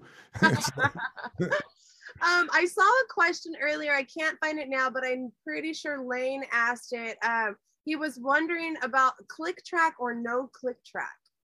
oh, okay. That's a very good. I love that question. You know why? Because I happen to be going through that right now. I, I'm going to tell you guys something really interesting. Um, uh, so with my friend Scott, we were talking about this the other day, and we decided that I said, okay, I'm going to do all my baritone shit, but I'm only going to do it to a click because I always program drums before I play. So what I'll do is I'll program a fuckload of drums on 20 different 20 different programs that I'll open up, right? And I'll, I'll make 20 different patterns at different speeds, knowing that I can change the passes to my accents later. Okay? You know what happens then? I'll tell you what happens then. I wake up the next day and I play 20 songs in a row. And I'm done. Right? So what happens is the click track to me, I usually I've always considered a click like a beat uh, like like a beat with benefits, right? Like it's a click track that's got benefits, right? So a beat, uh, a loop to me is a click track with benefits, is what I'm trying to say. Okay. Um, but I am just done shit with just a click over the last five days. I pulled up five fucking, I wrote five different grooves just using just a click. Wow. wow. What an amazing, it, it doesn't change my tightness. I've been playing with a drum machine since the 80s. So what happens, I'm a very tight guy. Like if you're out of time around me, like I'm just gonna feel it because I'm not out of time. Even with no drum machine or no click, I play in time by myself just sitting here. But a click is a very important thing. Learning to be bang on, learning to play uh, hair behind it, and learning to play uh, hair uh, in front of it, like feeling exactly what the level is where you can do because that all sounds good too, right? A little behind the beat, a little ahead of the beat. Sure, yeah. But um, I love the click is very important. It's the thing that makes me write songs. But I I like to put a loop in general. The click with benefits. Click with benefits. I like it. I like it. Yeah. Um, what software do you use, Momo? Okay. Uh, I I'm I'm generally uh, a, an Apple guy, so I've been on Logic since the very beginning. I edit my videos on Final Cut. Um, pretty much, pretty much that's it you know, oh, unless I'm using, unless I'm doing other stuff, which has got nothing to do with that. And then you're heading into 3D programs or After Effects or Photoshop or, or, or whatever that may be. But um, just that, it's simple, it works, and that's what you want. Very cool. Consistency. Okay, Don Fitzwater says sometimes you just have to walk away. Why waste your time and energy trying to please people who don't get what you are doing in the first place? Yeah, you're right. And I've seen that happen with a lot of people. It could be an individual that is within, I would say, a band context, and say those people do not appreciate that individual's input, and that individual might have the key of what it takes. You know, God forbid, you know, uh, I don't know what instrument he plays, but let's just assume, let's say he's the guitar player and he's the guy who likes to write all the songs. And then you got the drummer who's always fucking late and the, uh, you know, the bass player who just always wants to change things every time that happens, you know, that could be problematic. You really do have to find the right people. Like when I work with Krila, for instance, she's the perfect partner to work with, right? Because I don't have to say anything to her ever. Scott's like that too. He never says one thing to me, and I never say one thing to me. We never tell each other what to play. He plays whatever he plays is great, and whatever I play is great. Nobody speaks. It's just fucking done. Over. Thank you. You know, and, and finding people who fit you is more important than forcing people to fit into yourself. Very, very important. That's going to be a long, miserable thing. That's why I learned how to do everything by myself, right? So that I don't even need a band if I don't want to, you know. And so when I, you know, finding a guy like Scott uh, and having someone like Krila who are instant. is like an instant creator. Doesn't matter what she does. In the next six minutes, like I'll be working on a song, she's hearing it from her studio on the other end, and then she comes walking in, and the lyrics and the melody is already fucking done. And I say, "What?" you know, and it's just fucking over, right there. Wow. You know? And I think people need to do that. You know, I think my next book is going to be on speed creation. That's what I'm going to I'm going to push it on on this how to create in the minutes that follow. Like just let's get this shit over with right here right now. Like, you know, like it's really not that complicated. I've done that with taxi drivers. I've taken a taxi driver that has taken me home who wishes they were a singer, has never sang in a mic before, forced them into my studio and recorded a song with them singing and writing their own lyrics and then i kick them out go there you go now you sound great you've done it you know? oh my gosh you are just I, I don't even know. That is just so awesome and amazing for you to show other people that they can do it. It's so important. because a lot of people overthink it. They they don't think they're good enough and they or they don't try. And and like you said, just fucking do it and get it done. And you know what's the best thing about these people who think they're no good and that they're they haven't done that much shit yet? And it's in my course that I'm talking about cracking the creative code. Is that they're so much better than they think they are. You know why? Because they're not thinking about all the bullshit they're going to think about when they know what's actually happening, right? Because the, there's the, the, here's how it works. You know nothing here, then you first start learning shit, so you can do basic shit, right? But then when you learn more, this is where you can get fucked and slow down because then you're going to start asking yourself questions or maybe trying shit that's going to fuck you up and slow you down because it's a harder process. You know what I mean? Uh, so there is something to say about your innocence. I call it the innocence, the innocent moments of when you're making the most beautiful mistakes on earth that are the biggest hit songs you're ever going to write that you decided suck you understand? Yep. I've learned to appreciate those moments. That's what I was telling you before about the first takes. It is so important that first take. Like, I can't begin to tell you what that does for you when you appreciate that shit. Oh my fucking god! By the end of the night, the, you will do more shit than you will do all year. Yeah, that it's just it and you're so right because I think about all the times that I record myself, and man, I will sit there and play the same bass line all day for like five hours because I missed this note or, or I don't think that this was good. And then at the, the end of it, I have so much shit I don't want to do any anything at all. I, I would get so totally get it. I totally get it, which is why I keep insisting to start learning to appreciate those moments because here's how it goes. If you start recording with that shit already in the back of your head that you're not sure whether you're going to get it and you're going to have to redo it and redo it so what happens is you'll by the time you start redoing things on time number four or five or six all of a sudden your personal self-esteem and your desire starts to go down. You're not as excited anymore the exactly. trick is when you're going into it right there the first time you need to pretend that this is life or death. I used to do something really interesting. I used to say, if I don't deliver my shit first take, I die.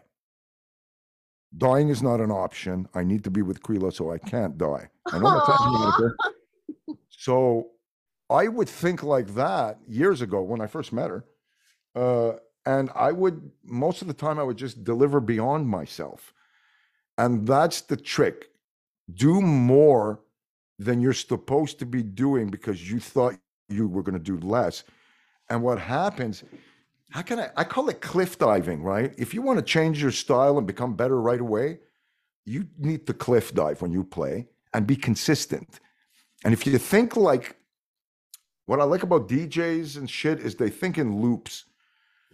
If you think in a loop and the evolution of the loop, then what happens is okay, you cliff dive, all of a sudden you're playing this fucking riff that you've never played before, right? Because you've decided to start playing double time where you don't normally do it.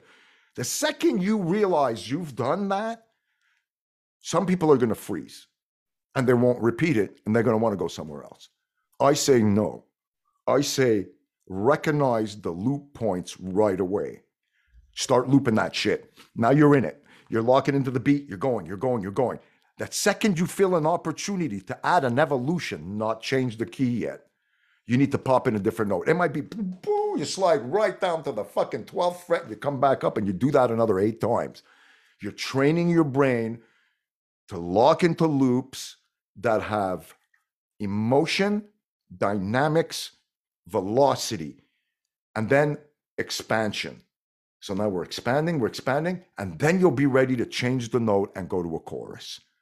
Uh, because when you understand how to write in song format, what happens, it doesn't matter if it's 20 minutes long, you need to be capturing it and you can fix it after.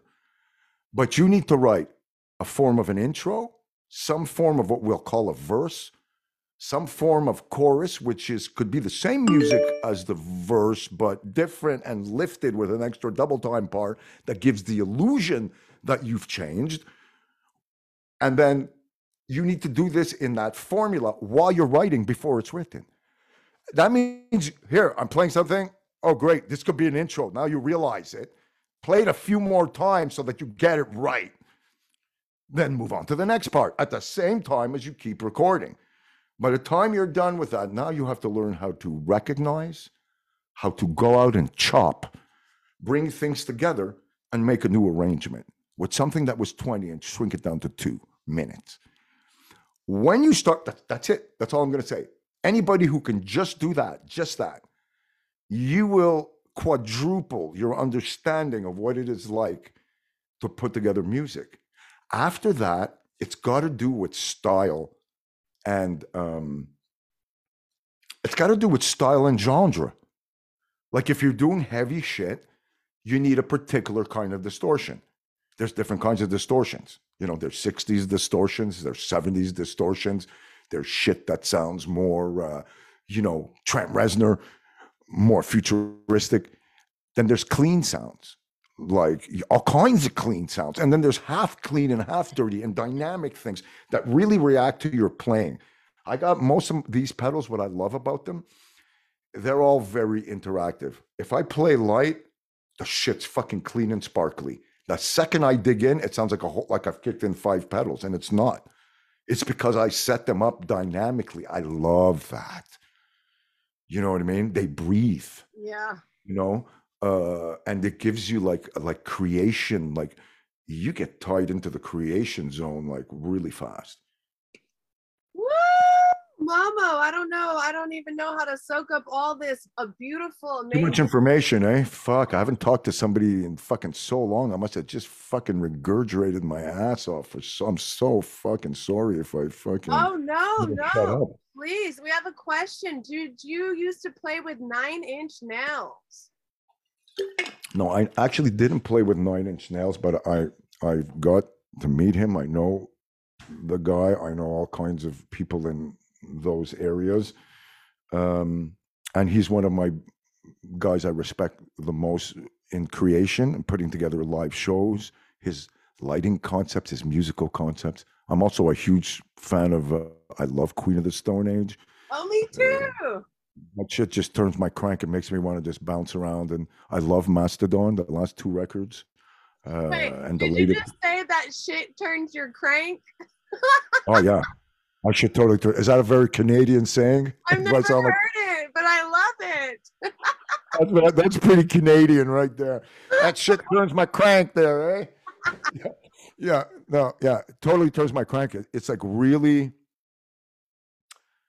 they're just great. Like when you're great, you're just fucking great. And notice that all these people I'm mentioning, they're individuals. There's no really other people that are like they're you know David Bowie's David Bowie. You can't fuck with that. You know, there's certain people that are just those guys, you know, or women, uh, for sure. You know. Yeah, we have Krila in the chat. She says she's bl- blushing now when you were talking about how amazing and wonderful she is. Nothing, man. You know what? When you're lucky enough to have a woman that can be your best friend, your advisor, the person who lets you be you and tells you shit that you're doing that you don't even know you're doing that makes you sound a fuck of a lot smarter than you think you really are. Uh, she's that person who like I said, oh yeah, I said that. That's what that means because it's natural to me, right? I'm all about just love and making things happy. I'm like a, I guess I'm almost like an old hippie kind of dude, right? I come from almost those hippie days, so pretty much those hippie days. So I'm just really into. I've always been into positivity, man, and just great friends. Yeah, and and when you find the right ones, you got to keep them, and you can't let them go. and you know what? The older I get, the more I realize how important that is to spend the time with those people. I was very fortunate. Matt had introduced somebody that I became friends with. That was a blessing because the man is a real Renaissance man. His name is, um, uh, oh my God, I'm having a total blank. He would kill me for now. Dr. John Manhold. Pardon my language. It's been a Dr. John Manhold. He's 103 now, maybe 103 years old. Uh, he's got as much energy as you and me. Really? And he's in love with his wife like there's no tomorrow. They've sailed the oceans together alone around the world. World War II hero, Renaissance man, speed shooter, sculptor, book writer. Uh, Uh, uh, Harvard ran Harvard for fucking 10 years. Wow. That's a genius. I'm very fortunate that I get to. And you know what he told me in a conversation that really fucked me up? I did it in one of my interviews. He goes, blah, blah, blah. Yeah, all these amazing people I got to meet because of playing golf and hanging out. And then he goes, yeah, and da da da, me and Albert this and that, da, me and Albert that. And I go, Albert. He goes, yeah, you know, Albert Einstein. And I go, Albert Einstein. He goes, yeah. I says, he's I'm in a book with him. And I says, we hung out and we used to go over all this shit together. And I'm saying, are you fucking kidding me? You know, and so- hung out with Nat King Cole, all the fucking Rat Pack shit. The guys into music, into science, into everything. What a force to be reckoned with when you see this kind of stuff. And at this age, now he does criticisms for all books on Amazon and stuff. He doesn't want, he doesn't stop. And he told me that that's the key. Never retire in your brain or you're fucked. It's just that simple. Yeah. So Matt says uh, Dr. Manhold's life is amazing and he is in awe of Momo.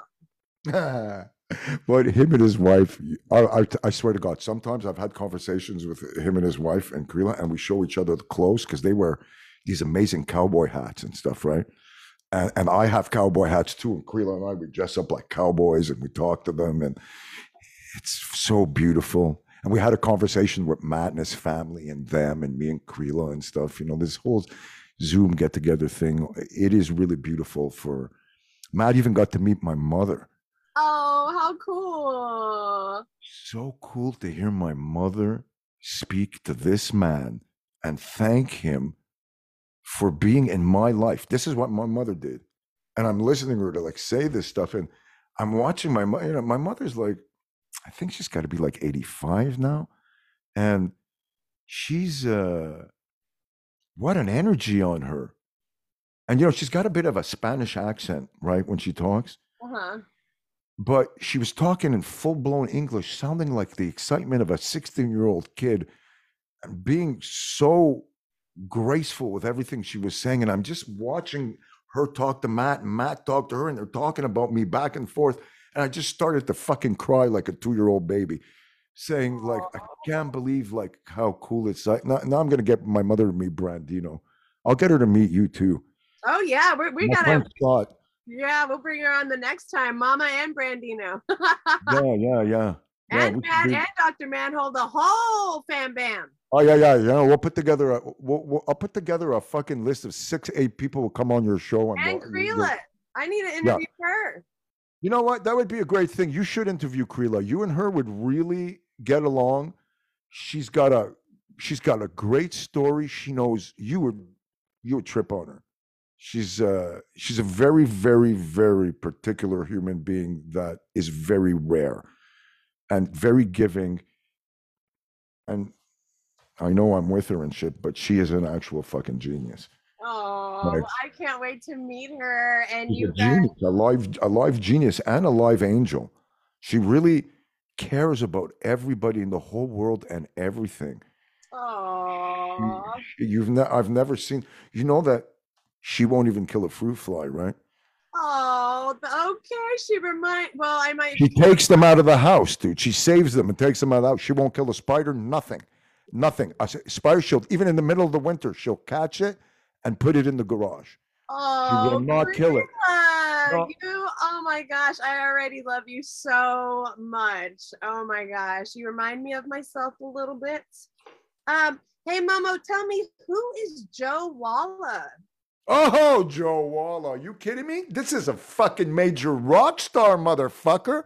Okay, Joe Walla uh, is a guitar player extraordinaire, but he's very different because this guy's into fucking hot rods. And I'm not talking just hot rods, dragsters and funny cars.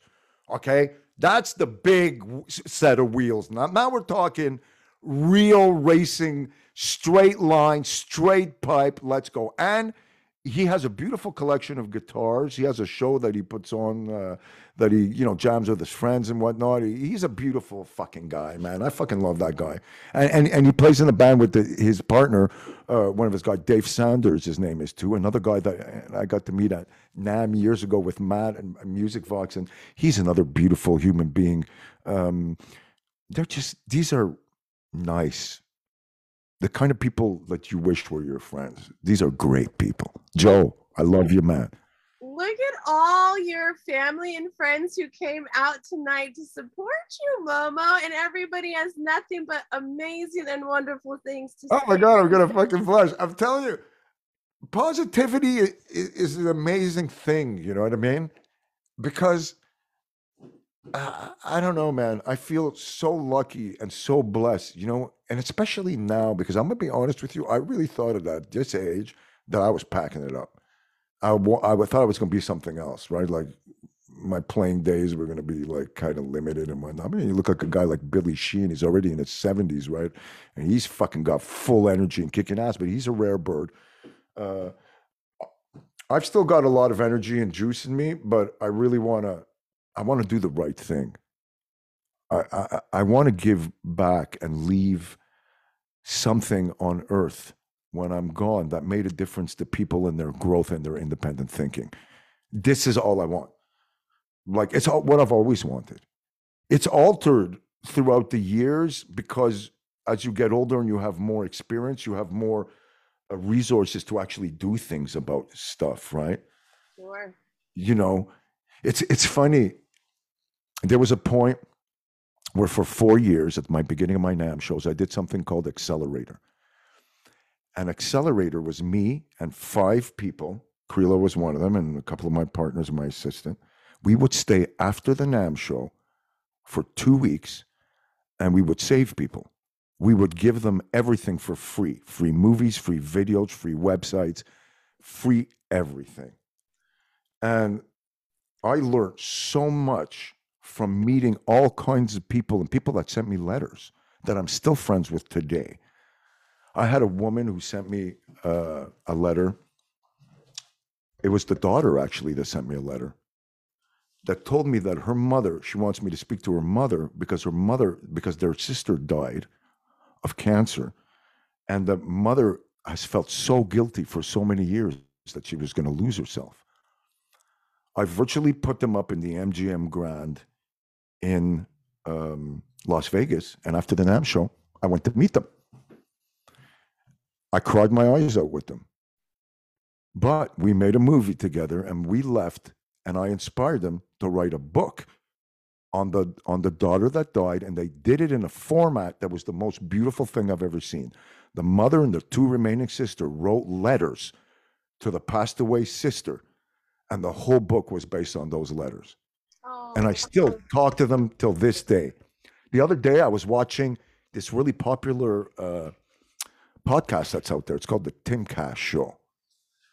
And there's one guy that's constantly on that show that is one of those guys that I actually helped in the in the YouTube days when I was like one of those selected YouTube guys. I was a motivator that my my video hit number one and I had all these things and I virtually went to the first YouTube gathering in Hollywood after the NAMM show. And what I did, I said, Oh, I'm gonna fuck these guys up because I'm like a rock guy. And who are these all these YouTubers, right? I virtually got the biggest limousine I could, pulled up in front of the Hollywood, uh, the Chinese theater where they were all get, getting together there. And one at a time, I pulled them all into the fucking limousine and interviewed them. Oh, And then I help people from all over the world. But one of those guys started the Timcast thing, which is one of the biggest, biggest things. And when I was first starting to do my motivation, Krila found a letter not long ago that was written to me from the president of Moment Factory, which is the biggest fucking goddamn production company to ever come out here besides Cirque du Soleil, saying that he thanks me for I'm the guy who inspired him to do that. wow. So I'm just about like enlightening people's potential and kind of simplifying the amount of moves it takes to get there because you don't need to think. You got to train yourself, as a matter of fact, not to think. That's where I'm at now. I do, I do not think. I act on what it is I have to do. My head is empty right now. I have nothing in my head but the sound of my voice coming out, reacting to what I'm supposed to be talking about, hopefully. Uh, Hopefully. and that's what happens when I work. Momo, this is the Momo show tonight, baby. So whatever you want to talk about, you talk about, okay? uh, Matt, Guys, uh, Matt, go ahead. oh sorry momo is incredibly philan- philanthrop help me with this word philanthropist Philanthropist. yes and giving to others unconditionally thank you so much for that momo there's a very select well I, i'm sure there's plenty of people like that in the world but it you, you know it takes somebody that really has a, a heart and a giving spirit to to give to people that maybe necessarily don't have you know what you have or things that you can offer Well, you know, it's not even about how much you have. You have to work your way up to what you need, right?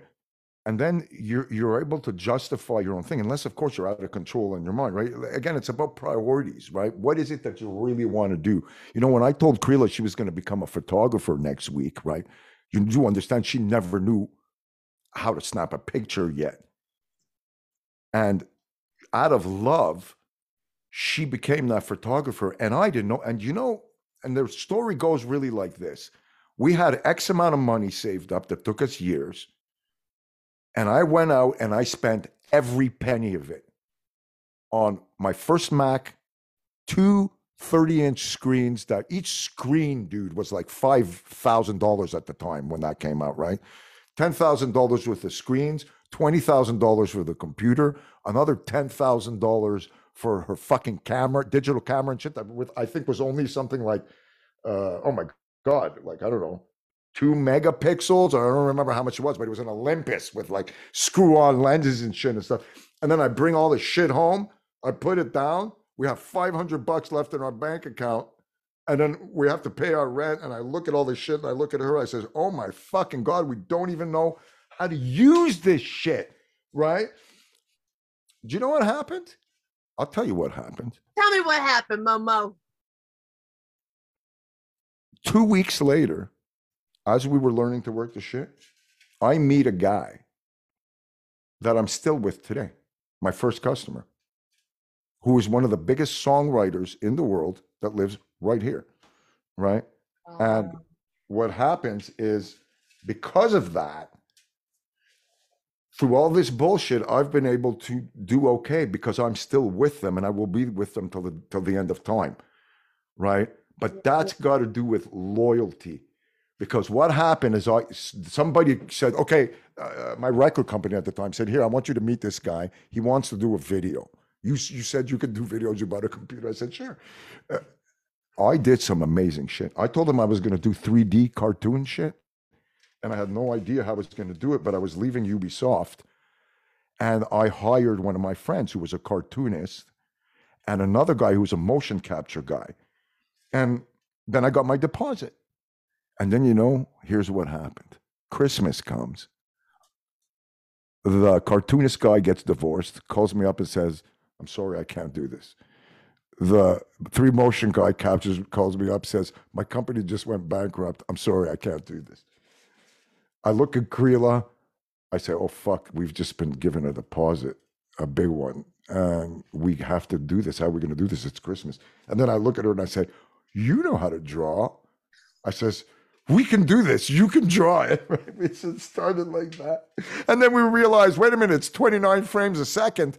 Uh, uh, this is going to take a very long time. So uh, right there, I figured out how to do 3D shit, and we locked ourselves up for two months, 20 hours a day. I bought 10 PCs and put them behind me just to do the rendering because for the first couple of weeks, it would take me like 20 hours to just render like a fucking 30 second thing.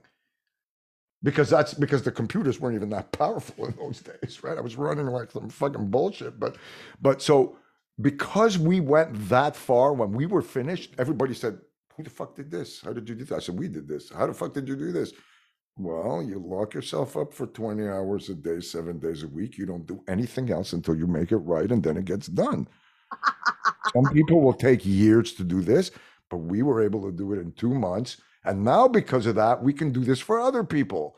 See how that works? Right. So it, it's pretty interesting. That's But I'm still with that same guy, and he's one of our best friends too. Like, as a matter of fact, they're the only people I work with now. As I work with Matt and I work with this guy. Everybody else, I decide if I let them in or not.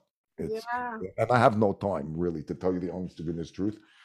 Uh, now it's time for Krila and I to do our stuff, for me to be loyal to the people that I'm loyal to. And we are going to release our one of one project. We are going to release, I'm going to start doing all kinds of amazing stuff for Musicvox on. I need to show people what eight string and 12 string basses are really about. So, you know, as opposed to just playing grooves in them for them, I'm going to talk, I'm going to show them, I'm going to take the shit apart. I'm going to show them exactly what each string does and really show you what's going on because it's the next level shit. And we'll be putting out some new material and I'll start pushing the movie again, my friend Matt, because it needs to be seen worldwide. It's an amazing thing. Um, Yeah. and and and you know what else can i do to hope to bring some form of joy and keep writing books that um this audiobook I'll, I'll get you one you're really gonna like it it's simple it's funny and my voice sounds like fucking barry white is talking in your ear it's it's low and it's serious and i tell you the shit like you need to hear it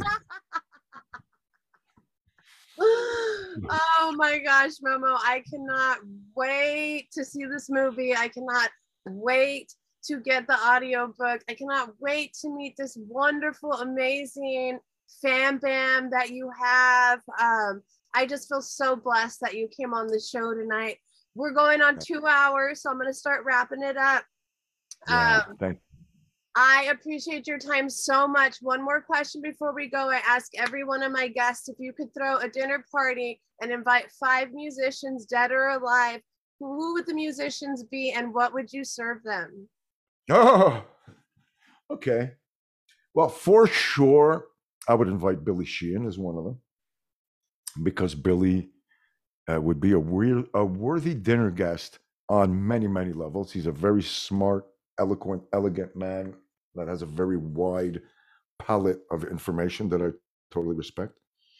Um, I would invite my friend Scott, that is for sure, because I completely uh, respect Scott as a human being, as a player, and as a as a thinker. He's a highly advanced. He's only thirty years old, and uh, you rarely see somebody at that age have that kind of fucking brain that is like so elevated. He's a scientist and a musician at the same time. That's the thing. Like he's smarter than fucking most doctors, which is scary. um, I would definitely invite my friend Matt because Matt is also a musician, and the table would never be the same without his brilliance and his funny, amazing humor and everything that would be at the table. Um, I would definitely invite Krila. She would be there because she is like one of my favorite artists on earth. Okay, how many numbers? We're at four now. I think that was five. We had Uh-huh. Billy, we Yeah. had Scott, we had um, Matt, we had Krila. Oh, no, yeah, you, you have one more. Oh, I would invite you so that we Ah! can, so that we can have a freaking total party because I know that you would bring the sunshine to the table no matter what, and we'd be fucking rocking all night. You know what I mean? Um, yeah, Thank you for inviting me to your party, Momo. of course, of course. Hey, hey, look, I'm all about the fucking human brain value. I'm gonna tell you, I'm turned on by the brain. The mind, to me, is the original sexy uh, spot. Uh, that mind, when it says and it thinks the right thing, it gives you longevity of friendship, longevity of life, longevity of love life, longevity of your everything you dream of. and and and who wouldn't want that, right? And I, this is a you know, it's very hard to, uh, and I'm saying Billy too because he's actually a great person. Like he he is a full five dimensional human being. You understand? So are all the people that I mentioned actually. They're they're five dimensional. This I'm sure of, right? So I know that you know, and we can probably also say I'd like you to meet uh, Dr. Manhold and his wife. Her name is Kit. Oh, Uh, and I'm telling you, by the time she was, I think, at the, when she was 88 or 90, in her 80s, she be, she's a scientist. She became, in one year, a full blown professional diesel boat mechanic, engine mechanic. wow. And he was last telling me not long ago, I told you that she can still pick off from like a mile. She can hit a target dead hit with a fucking AK 47. She's a killer shot. And and he was a speed shooter. Like the fucking shit. They get dressed up like these mariachi kind of shit, right? With these fucking Elvis like fucking shit. They got these fucking guns like this, and they go they go pow, and they pull out the gun and they see how fast they can shoot the target. And this guy in his 90s was still doing that. Wow. That's But- impressive. This, so this is elevated people, you know. And a guy like Scotty, I mean, he's in the middle of Vietnam. He makes his own fucking medicine because he can't get his shit. I've seen him do shit in his kitchen, in his fucking moulinet, grinding, making his own shit out of leaves and stuff and stuff. And I'm saying to myself, damn, I'd like to see somebody in the city over here even think of doing something like that. You know what I mean? You know, so I'm impressed by impressive minds Yeah. ah, this shit turns me on like big. Okay. So what are we gonna have at our dinner party? What are you? Oh, What are you? oh, food.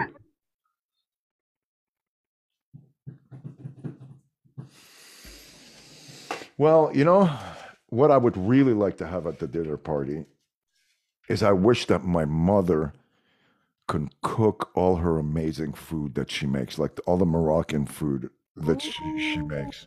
You oh, understand? Sounds good, Moroccan. Oh, yeah, yeah, like yeah, really crazy Spanish Moroccan food. Like, I really like that. I'm very lucky because uh, Krila, uh, like Krila, is actually she's Haitian, right? So I get to eat Haitian food all the time because the, the mother like kind of lives upstairs with us, and what happens is sh the mother is like this ridiculous cook. Like I mean, she cooks like the fish with like the wine and the shit and the stuff and the vegetables and the stuff. And I'm telling you, you take one bite of this shit and it's like, oh my god, this is like you're gone to the like you know you're on a beach and somebody's grandmother like made you this great thing from that they just caught out of the ocean. You know what I mean? And uh, so lucky.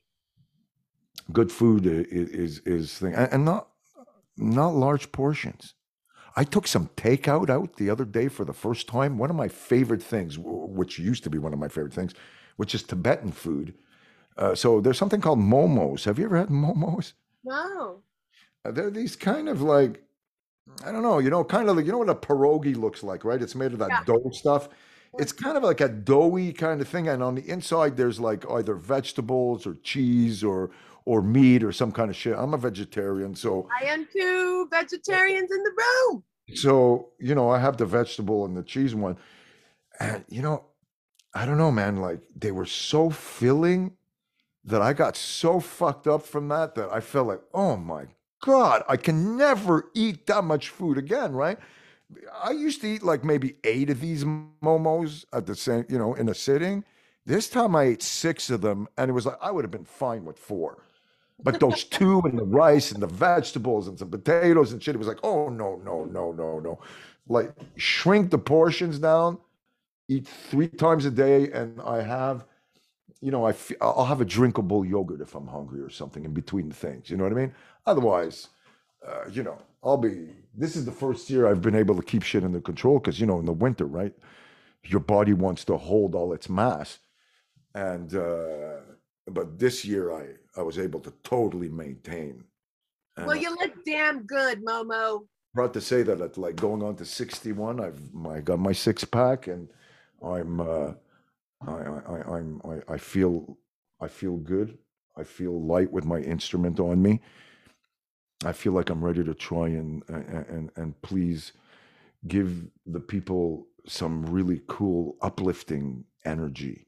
And I, I I, put the build back up for that. You know, I was tired, but I'm I'm getting back now. oh, everybody's ready for it. Everybody is so stoked. Um, so many people have joined us here in the chat tonight. We have gone over two hours, you guys. the longest big mouth bass. You call me the big mouth bass player. Yo. it's actually been the absolute funnest and most informational and inspirational and motivational interview I've had in such a long time, if ever at all. Um, and I just can't even tell you. Thank you enough. Lane in the comments is saying 61. Whoa, because holy cow, you do not look 61. you should see my wife. My wife is actually really scary looking. When you see, when you see what she looks like turning 55 years old, it's actually frightening uh, to think that she's actually that old, right? Uh, because she looks like she's right when you look at her, right two inches from her face, she looks like she's maybe 27. You know, like Well, I'm convinced you guys are vampires, which is fine with me because I love me a vampire or two. I'm sure that it's love that does this and encouragement. There's a difference between laugh lines and frown lines, right? I, like if you're always like crying and you're fucking, you know, you're always like head down and you're you're, you're kind of got a droopy face because you're sad. It's very different than when you're always laughing. You know what I mean? We laugh. I wake up every single morning laughing my ass off with this woman. We crack up so sometimes I have to fucking run out and breathe to get air because I'm gonna I can't breathe anymore from laughing so hard. Every morning for going on to almost 40 years. Wow. Uh, so true love does exist. Um, Yeah. Do not quit looking, everybody out there. If you haven't found it yet, um, I know it's out there for everybody. You just have to be patient. Um, and when you find that right person, do not let them go. Do not. That's right. And all you musicians and creators out there, uh, you kind of have to look at love like like an arrangement. If the chorus ain't working, doesn't mean you got to scrap the chorus. It just means that you need to find a different kind of underneath, a different sub melody, or maybe change the sound, like the pitch of your voice, or maybe the repetitive motion of what's coming out of your face or your thoughts, uh, just like a song. And then the chorus will be solid again, man. You'll have an even better chorus than before. This is what love is all about. It's like an arrangement. A- And and when you're together a very long time, you have to kind of look at it like, okay, let's do a remix, right? And when you do the remix, it's the chance for you to take that beautiful song that you started with and turn that song into a whole new song that moves with the times that you're in. And I think Krila, you know, we've remixed our our relationship several times. And the song just keeps fucking getting stronger, you know? And you know, when you get to fortunate to meet the right people who encourage that, like your friends, you don't need a thousand friends. You just need the people who understand who you are, right? And expect nothing. And Matt taught me that. You can't give or do anything for anyone and expect something back. And and because if you do, it'll never work. Uh, What you need to do is be nice, believe in love, do cool things just because you want to, because it's good for you, not because you're expecting the other person to throw you back a favor. When you start with that, at least when it comes to your real friends and the people who are in your direct life, this will give you the right people to start with. You know, otherwise, you're basically someone's crutch, right? And God forbid you're in a relationship where it's a two crutch relationship where both people are crushing on each other. Uh, you know, someone's got to be the hero. One of you guys have got to have to pull fucking pull up your fucking pants and say, okay, we're fixing this. I'm taking charge if you're incapable of taking charge, you know. somebody's totally depressed doesn't mean the other one's got depressed and you got to be strong for that person make that person strong again and then you can be depressed and they'll they'll hold you up for a minute and then you're going to be great again you know i mean come on You've heard it here first, folks. The uh, Momo is the master of motivation and life advice, and we just love you so much. We are Thank gonna you. get out of here, you guys. Time is precious, and Momo has already spent so much of his time with me no, and no. you all Great. tonight. Uh, we just appreciate you so much. One last question: How many guitars do you have behind you? What in, in the on the walls right now? Yeah, we uh, uh Dave wanted to know. I have about thirty nine guitars in this studio. Uh, you I have a whole other wall happening on the inside over there that you can't see. Uh, so uh, I uh, like I told you, I need a certain amount of pedals to do everything I got to do. I if I had to decide how many basses I really had to, I couldn't live without for real because of my work and what it is I need to create. It would probably have to be at least no less than ten. Ten is is is a basic number that for somebody who plays on a regular basis and needs to create, I don't want to just sound like a bass too. I want to sound like a keyboard and I want to sound like a guitar while I'm playing basses. So that involves, you know, multiple things with different string gauges and different tunings and and whatnot. But yeah, I'm very, very happy with my bass collection. Uh, very impressive. And uh I'm very happy that you called me to be on this interview, and I thank you from the bottom of my heart and your fans for letting me, uh, uh, you know, beam on the Sunshine Show with you. Uh, I can't wait for the next time we do this. We're gonna do that. We got to do this more often. Hey, if you ever need to, you can call me in the middle of one of your interview and just ask me a question too. If you want to get, I can be your your Montreal correspondent for a for an individual question confirmation or something. You know what I, I mean? love this. I'm definitely. You could tweet me, twat me, do whatever you got to fucking do. What is that? Tweet, twat. What do they call it? About that word twat. That's Forgive it. Oh my gosh, I just love you. Thank you so much. You. you. guys, we're getting out of here. Um, remember to go check out um the, the Momo Zone on Facebook go check out his audiobook, the one-on-one videos. If you go uh, to the to the Momo Zone, the momozone.com, I, I just redid it like a couple of months ago, and it is really straight pipe. It's really well put together. You have all my demos, my bass playing in a separate place. You have all my interviews that I did for Bass Musician Magazine, great magazine, where I actually met you, sweetie, which is absolutely yeah. great. Yo, yo, we got Raul and Valerie in the house, y'all. I saw that you interviewed uh, Raul. That's really cool. Uh, uh nobody gets to interview Raul, and you did. I wanted to do that once, but you went and did it first. That's amazing. I'm so happy that you did that. He deserves to get interviewed. Um, it, it's just amazing. And I got uh, my friend Matt and my course, Cracking the Creative Code, is all on there, and you can reach me through there and I'm uh, I'm there to answer or do anything for anyone that wants to trip out or needs any motivation advice or whatnot. And I'm looking forward to becoming some kind of rock and roll teacher in the future that's got a bit of a cool insta edge or something. You know, we'll see. okay. Oh man, thank you so much. You guys, uh, remember to always be kind. You never know the problems people are going through. Please be safe out there and keep it funky. Super funks. Until next time, brother. We'll see you next time.